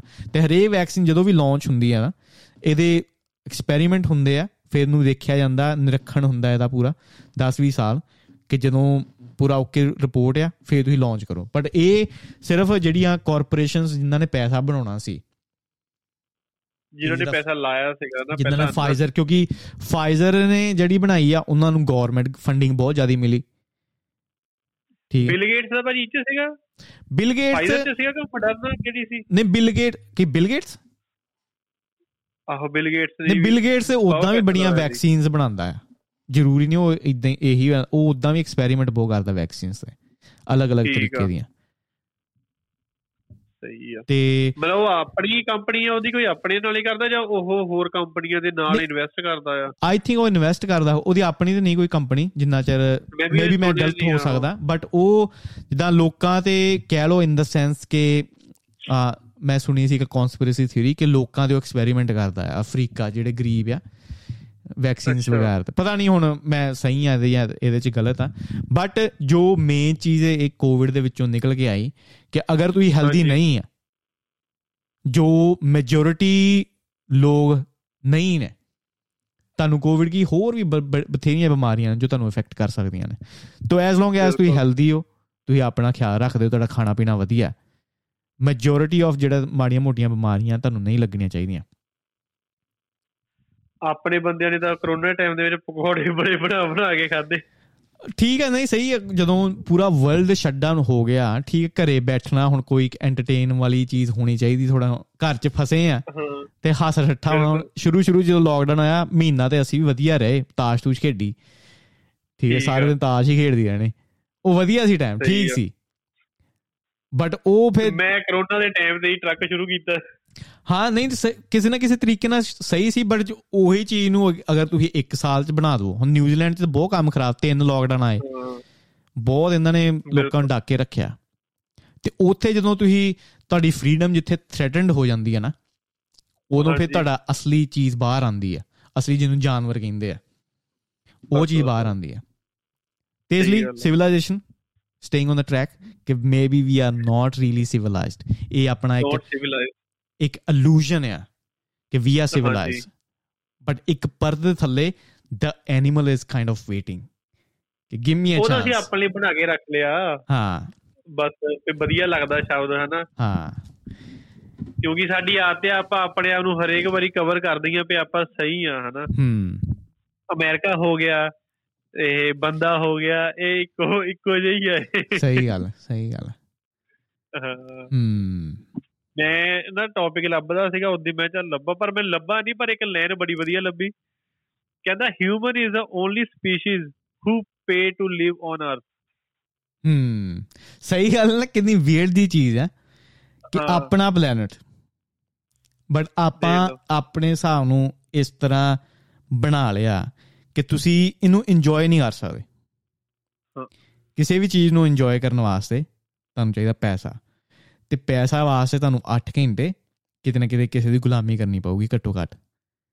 ਬਿਲਕੁਲ। ਠੀਕ ਹੈ। ਕੰਮ ਕਰਨਾ ਇਟਸ ਚਲੋ ਇਹ ਐਕਸਪੀਰੀਅੰਸ ਮੇਬੀ ਇਹ ਚੀਜ਼ ਨੂੰ ਕੁਝ ਲੋਕ ਸਮਝਦੇ ਨੇ ਤੇ ਆਪਾਂ ਮੇਬੀ ਇਸ ਤਰੀਕੇ ਵੱਲ ਨੂੰ ਵਧ ਰਹੇ ਆ ਕਿ ਕਿਸੇ ਟਾਈਮ ਆਪਣਾ ਕੰਮ ਕਰਨਾ ਆਪਾਂ ਬਿਲਕੁਲ ਫ੍ਰੀ ਹੋ ਜਾਾਂਗੇ ਤੇ ਆਪਾਂ ਫੋਕਸ ਕਰਾਂਗੇ ਆਪਣੀ ਕ੍ਰੀਏਟੀਵਿਟੀ ਦੇ ਉੱਤੇ। ਹੁਣ ਜਿਹੜਾ ਇਹ ਟਾਈਮ ਚੱਲਦਾ ਪਿਆ ਨਾ ਇੱਕ ਟ੍ਰਾਂਜੀਸ਼ਨ ਦਾ ਟਾਈਮ ਹੈ। ਪਹਿਲੋਂ ਲੋਕੀ ਹੁੰਦੇ ਸੀ ਚਲੋ ਜੰਗਲਾਂ ਦੇ ਵਿੱਚ ਸਿਰਫ ਉਹ ਰਿਲੈਕਸ ਕਰਦੇ ਸੀ ਹੰਟ ਕਰਦੇ ਸੀ ਠੀਕ ਹੈ ਤੇ ਉਹਨਾਂ ਨੇ ਇੰਜੋਏ ਕਰਨੀ ਆਪਣੀ ਲਾਈਫ ਤੇ ਹੁਣ ਹੌਲੀ ਹੌਲੀ ਇੰਡਸਟਰੀਅਲਾਈਜੇਸ਼ਨ ਹੋ ਗਈ ਆਪਾਂ ਆਪਣਾ ਇਨਫਰਾਸਟ੍ਰਕਚਰ ਇਦਾਂ ਦਾ ਬਣਾਉਂਦੇ ਪਏ ਹੌਲੀ ਹੌਲੀ ਕਿ ਪ੍ਰੋਬਬਲੀ 200 300 ਸਾਲ ਬਾਅਦ ਆਪਣੇ ਕੋ ਇਨਫ ਚੀਜ਼ਾਂ ਹੋਣਗੀਆਂ ਤੇ ਔਰ ਰੋਬੋਟਸ ਇਨਫ ਹੋਣਗੇ ਕਿ ਆਪਾਂ ਨੂੰ ਸ਼ਾਇਦ ਕੰਮ ਕਰਨ ਦੀ ਲੋੜ ਨਹੀਂ ਤੇ ਆਪਾਂ ਆਪਣੀ ਕ੍ਰੀਏਟੀਵਿਟੀ ਦੇ ਉੱਤੇ ਜਾਂ ਆਪਣੇ ਸ਼ੌਂਕਾਂ ਦੇ ਉੱਤੇ ਆਪਾਂ ਫੋਕਸ ਕਰ ਸਕਦੇ ਹਾਂ। ਪਰ ਉਹ ਕਿਹੜੇ ਬੰਦੇ ਹੋਗੇ ਭਾਜੀ ਜਿਹੜੇ ਆਪਣੇ ਮਤਲਬ ਉਸ ਵੇਲੇ ਤੱਕ ਸਰਵਾਈਵ ਕਰੂਗੇ? ਇਹ ਵੀ ਮਤਲਬ ਇੱਕ ਕੁਐਸਚਨ ਹੈ ਨਾ। ਬੜੇ ਗਰੀਬ ਬੰਦਾ ਵੀ ਉਸ ਲਈ ਉਦੋਂ ਤੱਕ ਸਰਵਾਈਵ ਕਰੂਗਾ। ਇੱਕ ਮਿਡਲ ਕਲਾਸ ਜਾਂ ਲੋਅਰ ਮਿਡਲ ਕਲਾਸ ਉਸ ਤੱਕ ਅਸੀਂ ਜਦੋਂ ਵਧੀਆ ਇਦਾਂ ਦੀਆਂ ਫਿਊਚਰ ਦੀਆਂ ਗੱਲਾਂ ਕਰਦੇ ਨਾ ਟੈਕਨੋਲੋਜੀ ਦੇ ਨਾਲ ਐਦਾਂ ਹੋ ਜਾਣਾ। ਮੇਰੇ ਹਿਸਾਬ ਨਾਲ ਅਸੀਂ ਉਹਨਾਂ ਲੋਕਾਂ ਦੀ ਗੱਲ ਕਰਦੇ ਜਿਹੜੇ ਜ਼ਿਆਦਾ ਅਪਰ ਮਿਡਲ ਕਲਾਸ ਆ ਜਾਂ ਜਿਹੜੇ ਰਿਚ ਆ। ਨਹੀਂ, ਜਦੋਂ ਮੈਂ ਇਹ ਚੀਜ਼ ਨੂੰ ਸੋਚਦਾ ਵਾਂ ਮੈਂ ਸੋਚਦਾ ਵਾਂ ਐਜ਼ ਅ ਹਿਊਮਨ ਸਪੀਸੀਜ਼ ਉਦੋਂ ਆਪਾਂ ਨੂੰ ਇਹ ਲੈਵਲ ਆਪਾਂ ਨੂੰ ਨਹੀਂ ਕੰਸੀਡਰ ਕਰਨੇ ਚਾਹੀਦੇ। ਠੀਕ ਹੈ ਜਦੋਂ ਸ਼ੁਰੂਆਤ ਹੋਊਗੀ। ਜਾਵਾਂਗੇ ਅਸੀਂ ਜਿੱਦਾਂ ਹੁਣ ਅਸੀਂ ਪਿੱਛੇ ਰਹਿ ਰਹੇ ਜਿਹੜੇ ਗਰੀਬ ਆਦਮੀ ਆ ਬਿਲਕੁਲ ਹਨਾ। ਉਸ ਵੇਲੇ ਵੀ ਦਾ ਹੋਊਗੇ ਅਸੀਂ ਮਤਲਬ ਉਹਨਾਂ ਦੀ ਲੋਕਾਂ ਦੀ ਹੈਲਪ ਹੋਊਗੀ ਜਾਂ ਉਹ ਬਸ ਇਦਾਂ ਮਰਮੁਰ ਜਾਓਗੇ ਪਏ ਉਹਨਾਂ ਦੀ ਕੇਅਰ ਨਹੀਂ ਕਿਸੇ ਨੇ ਕਰਨੀ ਜਾਂ ਕਿੱਦਾਂ ਜਾਂ ਉਹ ਬਰਾਬਰ ਸਾਡੇ ਤੱਕ ਪਹੁੰਚ ਜੂਗੇ ਇੱਕ ਲੈਵਲ ਆਊਗਾ ਪਏ ਅਸੀਂ ਸਾਰੇ ਬਰਾਬਰ ਹੋਵਾਂਗੇ ਜਦੋਂ ਤੁਸੀਂ ਹੁਣ 50 ਸਾਲ ਪਿੱਛੇ ਦੇਖਦੇ ਆ ਨਾ ਆਪਣੇ ਆਪ ਨੂੰ ਕੰਪੇਅਰ ਕਰਦੇ ਆ ਆਪਣੀ ਗਰੀਬੀ ਦਾ ਲੈਵਲ ਪੂਰੀ ਦੁਨੀਆ ਦਾ। ਆਪਣਾ ਗਰੀਬੀ ਦਾ ਲੈਵਲ ਘਟ ਰਿਹਾ ਆ ਪੂਰੀ ਦੁਨੀਆ ਦੀ ਜਦੋਂ ਮੈਂ ਗੱਲ ਕਰਦਾ। ਠੀਕ ਹੈ? ਹਾਂਜੀ। ਗਰੀਬੀ ਘਟੂਗੀ ਅਗਲੇ 100 200 ਸਾਲ ਬਾਅਦ ਆਲਮੋਸਟ ਖਤਮ ਹੋਊਗੀ। ਪਹਿਲੇ ਪੋਪੂਲੇਸ਼ਨ ਵੀ ਥੱਲੇ ਜਾਊਗੀ ਬਹੁਤ ਜ਼ਿਆਦਾ ਥੱਲੇ ਜਾਊਗੀ। ਤੇ ਜਿੰਨੀ ਪੋਪੂਲੇਸ਼ਨ ਥੱਲੇ ਜਾਊਗੀ ਹੁਣ ਉਹ ਘਟਦੀ ਜਾਊਗੀ ਗਰੀਬੀ। ਹੁਣ ਇਹਦਾ ਐਗਜ਼ਾਮਪਲ ਮੈਂ ਦਿੰਦਾ ਕਿ ਮੇਰਾ ਦਾਦਾ ਤੁਰਦਾ ਹੁੰਦਾ ਸੀ ਠੀਕ ਜਦੋਂ ਜਦੋਂ ਨੇ ਦਾਦੇ ਮੇਰੇ ਨੇ ਤੁਰਨਾ ਤੇ ਸ਼ਹਿਰ ਜਾਣਾ ਤੇ ਉਹਨਾਂ ਚੱਪਲਾਂ ਲਾ ਲੈਣੀਆਂ। ਚੱਪਲਾਂ ਲਾ ਲੈਣੀਆਂ ਕਿ ਚੱਪਲਾਂ ਘਸ ਜਾਊਗੀਆਂ ਇੰਨੀਆਂ ਦੂਰ ਦੂਰ ਤੱਕ ਤੁਰਨਾ ਉਹਨਾਂ ਨੇ। ਓਕੇ। ਠੀਕ ਹੈ ਉਹ ਬੁੱਢੇ ਖੁੰਡ ਉਹ ਸਾਰੇ ਇਦਾਂ ਹੀ ਸੀ ਠੀਕ ਹੈ। ਫਿਰ ਮੇਰਾ ਡੈਡੀ ਆ ਗਿਆ ਠੀਕ ਹੈ ਡੈਡੀ ਨੇ ਪਹਿਲਾਂ ਸਾਈਕਲ ਲਿਆ। ਫਿਰ ਮੇਰੇ ਡੈਡੀ ਕੋ ਸਕੂਟਰ ਸੀ। ਹਾਂਜੀ। ਮੇਰੇ ਕੋ ਹੁਣ ਹੈਗੀ ਆ ਗੱਡੀ। ਜਿਹਦੇ ਵਿੱਚ ਏਸੀ ਲੱਗਾ ਵਧੀਆ 뮤직 ਸਿਸਟਮ ਆ। ਠੀਕ ਹੈ ਗੱਡੀ ਦੀਆਂ ਸੀਟਾਂ ਵਧੀਆ ਹੀਟਰ ਲੱਗੇ ਆ। ਬਿਲਕੁਲ। ਹੁਣ ਓਵਰਆਲ ਜੋ ਗਰੀਬੀ ਆ ਉਹ ਘਟੀ ਆ। ਤੇ ਇੱਕ ਟਾਈਮ ਹੁੰਦਾ ਸੀ ਮੈਂ ਸਕੂਲੇ ਜਾਣਾ ਤੇ ਉੱਥੇ ਜਿਹੜੇ 11ਵੀਂ 12ਵੀਂ ਦੇ ਮੁੰਡੇ ਹੁੰਦੇ ਸੀ ਨਾ 11ਵੀਂ 12ਵੀਂ ਦੇ ਜਾਂ ਸੀਨੀਅਰ ਜਿੱਦੋਂ ਮੈਂ ਕਹਿ ਲਵਾਂ ਉਹਨਾਂ ਕੋਲ ਨਾ ਫੋਨ ਹੋਣੇ ਫੋਨ ਤੇ ਉਹ ਵਧੀਆ ਘਰਾਂ ਦੇ ਬੱਚੇ ਸੀ। ਤੇ ਬਲੈਕ ਐਂਡ ਵਾਈਟ ਫੋਨ ਵੀ ਸਾਡੇ ਵਾਸਤੇ ਲੈਣਾ ਨਾ ਥੋੜਾ ਜਿਹਾ ਹੁੰਦਾ ਸੀ ਕਿ ਯਾਰ ਇਹ ਕਿੱਦਾਂ ਅਫੋਰਡ ਕਰਾਂਗੇ। ਠੀਕ ਹੈ ਤੇ ਹੁਣ ਇਹ ਐਗਜ਼ਾਮਪਲ ਮੈਂ ਬੜੇ ਪੋਡਕਾਸਟਾਂ 'ਚ ਦਿੱਤੀ ਆਪਣੇ 'ਚ ਕਿ ਇਹ ਸਿੰਪਲ ਜੀ ਚੀਜ਼ ਆ ਬਟ ਇਹਦੀ ਤੁਸੀਂ ਮਹੱਤਤਾ ਸਮਝੋ। ਬਹੁਤ ਸਿੰਪਲ ਚੀਜ਼ ਹੈ ਕਿ ਪਹਿਲਾਂ ਫੋਨ ਨਹੀਂ ਸੀ ਹੁੰਦੇ ਹੁਣ ਹਰੇਕ ਬੰਦੇ ਕੋਲ ਫੋਨ ਆ। ਬਟ ਇਹ ਕਹਿਣ ਦਾ ਮਤਲਬ ਕਿ ਕੋਈ ਟੈਕਨੋਲੋਜੀ ਜੋ ਇੱਕ ਟਾਈਮ 'ਚ ਗਰੀਬ ਬੰਦਾ ਅਫੋਰਡ ਨਹੀਂ ਸੀ ਕਰ ਸਕਦਾ ਉਹ ਹੁਣ ਨਾਰਮਲ ਆ। ਜਿੱਥੇ ਇੱਕ ਟਾਈਮ ਆਊਗਾ ਪੇ ਉਹ ਵੀ ਅਫੋਰਡ ਕਰੂਗਾ। ਬਿਲਕੁਲ। ਸੋ ਇੱਕ ਟਾਈਮ ਸੀ ਕਿ ਬਲੈਕ ਐਂਡ ਵਾਈਟ ਫੋਨ ਵੀ ਲੈਣਾ ਇੱਕ ਅਮੀਰ ਦੀ ਖੇਡ ਸੀ। ਬਟ ਹੁਣ ਕਲਰ ਫੋਨ ਫੋਨ ਲੈਣਾ। ਇੱਕ ਗਰੀਬ ਬੰਦਾ ਅਫੋਰਡ ਕਰ ਸਕਦਾ ਐਂਡਰੋਇਡ ਫੋਨ ਮਿਲ ਜਾਂਦੇ ਆ ਇੰਡੀਆ ਦੇ ਵਿੱਚ। ਨਾਰਮਲ ਤੋਂ ਵੀ ਨਾਰਮਲ ਚੀਜ਼ ਹੋ ਗਈ ਹੈ। ਨਾਰਮਲ ਤੋਂ ਵੀ ਹੁਣ ਆਪਾਂ ਦੇਖਦੇ ਨਹੀਂ ਜਿੱਥੇ ਆਪਾਂ ਦੇਖਦੇ ਨੇ ਐਨ ਸੀਰੀਜ਼ ਦਾ ਫੋਨ ਸੋਨੀ ਰਿਕਸਨ ਦੇ ਫੋਨ ਆਉਂਦੇ ਹੁੰਦੇ। ਹੁਣ ਹਾਂ ਇਹ ਚ ਗਾਣੇ ਚੱਲਦੇ? ਓ ਮਾਈ ਗॉड ਸਪੀਕਰ ਕਿੰਨੇ ਵਧੀਆ ਨੇ ਸਪੀਕਰ ਕਿੰਨੇ ਵਧੀਆ ਤੇ ਫੋਨ ਨਵੇਂ ਨਵੇਂ ਆਉਣੇ ਘੁੰਮਣੇ ਐਦਾਂ ਉਦਾਂ ਕਰਕੇ। ਤੇ ਹੁਣ ਦੇਖੋ ਇੱਕ ਸਲੇਟ ਆ ਗਈ। ਸਲੇਟ ਆ ਗਈ ਆ ਹੁਣ। ਉਹਨੂੰ ਟੱਚ ਕਰੋ ਸਲੇਟ ਨੂੰ ਬਸ ਹੁਣ। ਸੋ ਮੇਰੇ ਕਹਿਣ ਦਾ ਮਤਲਬ ਇਹ ਹੈ ਕਿ ਤੁਹਾਡਾ ਕੁਐਸਚਨ ਕਿ ਗਰੀਬ ਹੀ ਅਫੋਰਡ ਕਰ ਪਾਉਗੇ ਜਾਂ ਅਮੀਰ ਹੀ ਅਫੋਰਡ ਕਰ ਪਾਉਗੇ ਕਿ ਕਿਹੜੀ ਕਿਹੜੀ ਕਲਾਸ ਅਫੋਰਡ ਕਰ ਪਾਉਗੀ ਆਈ ਥਿੰਕ ਲੌਂਗ ਟਰਮ ਅਗਰ ਮੈਂ ਦੇਖਾਂ ਜਦੋਂ ਨਵੀਂ ਟੈਕਨੋਲੋਜੀ ਆਉਂਦੀ ਆਬਵੀਅਸਲੀ ਹਰੇਕ ਅਮੀਰ ਹੀ ਅਫੋਰਡ ਕਰੂਗਾ। ਹੁਣ ਕੁਝ ਮਰਸੀਡੀਜ਼ ਗੱਡੀਆਂ ਮੈਂ ਨਹੀਂ ਅਫੋਰਡ ਕਰ ਸਕਦਾ ਜੋ ਮੈਂ ਚਾਹੁੰਦਾ ਵਾਂ। ਬਟ ਡਾਊਨ ਦਾ ਲਾਈਨ 10 ਯਾਰ ਉਹ ਟੈਕਨੋਲੋਜੀ ਨਾਰਮਲ ਹੋ ਜਾਊਗੀ। ਅਗਰ 100 ਸਾਲ ਬਾਅਦ ਇੱਕ ਟੈਕਨੋਲੋਜੀ ਆਉਂਦੀ ਆ ਅਮਰ ਹੋਣ ਦੀ ਪਹਿਲੀ ਗੱਲ ਤੇ ਉਹ ਬਹੁਤ ਜ਼ਿਆਦਾ ਕੰਟਰੋਵਰਸ਼ਲ ਹੋਊਗਾ। ਅਮਰ ਅੱਛਾ ਸਾਰੇ ਅਮਰ ਹੋਣ ਲੱਪੇ ਫਿਰ ਮਰੂਗੇ ਕਿੱਦਾਂ ਲੋਕੀ? ਠੀਕ ਹੈ ਫਿਰ ਤੇ ਪੋਪੂਲੇਸ਼ਨ ਬੜੀ ਵੱਧ ਜੂਗੀ। ਅਮਰ ਹੋਣ ਦੀ ਟੈਕਨੋਲੋਜੀ ਸਿਰਫ ਅਮੀਰ ਹੀ ਲਊਗਾ ਕਿਉਂਕਿ ਗਰੀਬ ਅਫੋਰਡ ਨਹੀਂ ਕਰ ਸਕਦਾ। ਬਟ ਓਵਰ ਦਾ ਟਾਈਮ ਜਦੋਂ ਸਾਰੇ ਗਰੀਬ ਹੀ ਖਤਮ ਹੋ ਗਏ ਜੋ ਲੇਬਰ ਕਲਾਸ ਹੀ ਮਰ ਗਈ ਫਿਰ ਅੰਡਰਸਟੈਂਡਿੰਗ ਉਹ ਆਉਣੀ ਸ਼ੁਰੂ ਹੋ ਜਾਊਗੀ ਕਿਤੇ ਕਿਤੇ ਨਾ ਕਿਤੇ ਕਿ ਹਰੇਕ ਬੰਦਾ ਟੈਕਨੋਲੋਜੀ ਵੀ ਸਸਤੀ ਹੋਊਗੀ ਹਰੇਕ ਬੰਦਾ ਅਫੋਰਡ ਵੀ ਕਰ ਸਕੂਗਾ। ਤੇ ਜਦੋਂ ਸਾਰੇ ਅਮਰ ਹੀ ਹੋਣ ਲੱਪੇ ਫਿਰ ਉਹ ਜਿਹੜੀ ਆਪਣੀ ਇੱਕ ਬਾਇਓਲੋਜੀਕਲ ਨੀਡ ਹੈ ਨਾ ਕਿ ਮੈਂ ਬੱਚੇ ਪੈਦਾ ਕਰਨੇ ਆ ਉਹ ਵੀ ਘਟ ਜਾਣੀ ਆ। ਹਾਂਜੀ। ਅਮਰ ਹੋਣ ਦਾ ਮਤਲਬ ਇਹ ਨਹੀਂ ਹੈ ਹੁਣ ਆਪਾਂ ਇੰਨੇ ਜ਼ਿਆਦਾ ਕਿਉਂ ਆਪਾਂ ਨੂੰ ਹੁੰਦਾ ਆ ਕਿ ਯਾਰ ਮੈਂ ਬੱਚੇ ਮੈਂ ਵਿਆਹ ਕਰ ਲਾਂ 30 ਤੋਂ ਬਾਅਦ 35 ਤੋਂ ਬਾਅਦ 40 ਤੋਂ ਬਾਅਦ ਮੈਂ ਬੱਚੇ ਪੈਦਾ ਕਰ ਲਾਂ ਇਹ ਉਮਰ ਤੋਂ ਬਾਅਦ ਕਿਉਂਕਿ ਆਪਾਂ ਨੂੰ ਪਤਾ ਆਪਣੀ ਬਾਇਓਲੋਜੀਕਲ ਕਲੌਕ ਆ ਇੱਕ ਟਾਈਮ ਤੋਂ ਬਾਅਦ ਬੱਚੇ ਪੈਦਾ ਕਰਨਾ ਸ਼ਾਇਦ ਹੋ ਵੀ ਜਾਊਗੇ ਬਟ ਆਪਾਂ ਸ਼ਾਇਦ ਕੇਅਰ ਨਹੀਂ ਕਰਾਂਗੇ ਉਹਨਾਂ ਦੀ। ਕਿਉਂਕਿ ਆਪਾਂ ਬਹੁਤ 올ਡ ਹੋ ਜਾਵਾਂਗੇ ਜਦੋਂ ਉਹ by the time they are 20 or 30s ਆਪਾਂ ਸ਼ਾਇਦ ਉਹਨਾਂ ਦੀ ਜਵਾਨੀ ਨਹੀਂ ਦੇਖ ਪਾਵਾਂਗੇ। ਇਸ ਲਈ ਆਪਣੇ ਕੋਲ ਇੱਕ ਟਾਈਮ ਲਿਮਿਟ ਆ। ਜੇ ਤੁਹਾਨੂੰ ਪਤਾ ਕਿ ਮੈਂ ਮਰਨਾ ਹੀ ਨਹੀਂ ਹੈ ਵਿਆਹ ਵੀ ਘਟ ਗਏ ਬੱਚੇ ਵੀ ਘਟ ਗਏ। ਬਿਲਕੁਲ। ਠੀਕ ਆ ਉਹ ਕਹਿੰਦੇ ਨਾ ਕਿ ਹਰੇਕ ਹਰੇਕ ਚੀਜ਼ ਦੇ ਵਿੱਚ ਇੱਕ ਬੈਲੈਂਸ ਆ। ਜਦੋਂ ਆਂਦੀ ਇੱਕ ਟ੍ਰਾਂਜੀਸ਼ਨ ਵਾਲਾ ਟਾਈਮ ਉੱਥੇ ਚੀਜ਼ਾਂ ਬੜੀਆਂ ਕੇਆਟਿਕ ਹੋ ਜਾਂਦੀਆਂ ਕੰਟਰੋਵਰਸ਼ੀਅਲ ਹੋ ਜਾਂਦੀ ਹੈ। ਕਨਫਿਊਜ਼ਨ ਜੀ ਹੋ ਜਾਂਦੀ ਹੈ ਬਟ ਓਵਰ ਦਾ ਟਾਈਮ ਉਹ ਸਾਰਾ ਨਾਰਮਲ ਹੋ ਜਾਂਦਾ। ਠੀਕ ਹੈ ਹੁਣ ਸਾਰੇ ਪੋਪੂਲੇਸ਼ਨ ਪੋਪੂਲੇਸ਼ਨ ਪੋਪੂਲੇਸ਼ਨ ਪੋਪੂਲੇਸ਼ਨ ਬਹੁਤ ਵੱਧ ਗਈ। ਬੜੇ ਪੋਪੂਲੇਸ਼ਨ ਅਗਲੇ ਪਿਛਲੇ 100 ਸਾਲ ਦੇ ਵਿੱਚ ਦੇਖੋ ਬਹੁਤ ਜ਼ਿਆਦਾ ਡਬਲ ਟ੍ਰਿਪਲ ਹੋ ਗਈ ਹੈ। ਠੀਕ ਹੈ ਜੇ ਇੰਡੀਆ ਦੀ ਮੈਂ ਇਹੀ ਲਿਖਿਆ ਸੀਗਾ ਮੈਂ ਲਿਖਿਆ ਸੀਗਾ ਇਹੀ ਪੁੱਛਣਾ ਸੀ ਮੈਂ ਤੁਹਾਡੇ ਤੋਂ। ਹਾਂ। ਤੁਸੀਂ ਮੈਂ ਕਿਹਾ ਜਿਹਦੇ ਫੈਨ ਆ ਨਾ ਉਹ ਕਹਿੰਦਾ ਵੀ ਇਹ ਇੱਕ ਇਲੂਜ਼ਨ ਆ। ਹਾਂ। ਵੀ ਅਸੀਂ ਓਵਰ ਪੋਪੂਲੇਟਡ ਨਹੀਂ ਹੈਗੇ। ਆਪਾਂ ਹੋਰ ਪੋਪੂਲੇਸ਼ਨ ਹੋਰ ਚਾਹੀਦੀ ਆ ਰੀਜ਼ਨ ਬੀਨ ਕਿ ਜਦੋਂ ਮੈਂ ਇੰਡੀਆ ਦੀ ਗੱਲ ਕਰ ਰਹਾ 1947 ਦੇ ਵਿੱਚ ਆਪਾਂ 300 ਮਿਲੀਅਨ ਸੀ। 1947 ਆਪਣੇ ਹੁਣ ਹੋ ਗਏ ਜਾਦੀ 30 ਕਰੋੜ। ਹੁਣ ਆਈ ਡੋਨਟ ਨੋ ਕਿ ਇਹਨੂੰ ਕਰੋੜ ਜਾਂ ਲੱਖ ਜਿੱਦਾਂ। 300 ਮਿਲੀਅਨ ਕਹਿ ਲਵਾਂ। ਮੇਰੇ ਦਿਮਾਗ 'ਚ ਕਹਿੰਦਾ 30 35 ਕਰੋੜ ਸੀਗੇ ਸ਼ਾਇਦ ਹਾਂ ਠੀਕ ਹੈ ਤੇ ਹੁਣ 1947 ਤੋਂ ਹੁਣ 100 ਸਾਲ ਨਹੀਂ ਹਜੇ ਹੋਏ। ਤੇ ਆਪਾਂ 1 ਬਿਲੀਅਨ ਜਮਾ ਹੋ ਗਿਆ 300 ਜਮਾ 1 ਬਿਲੀਅਨ।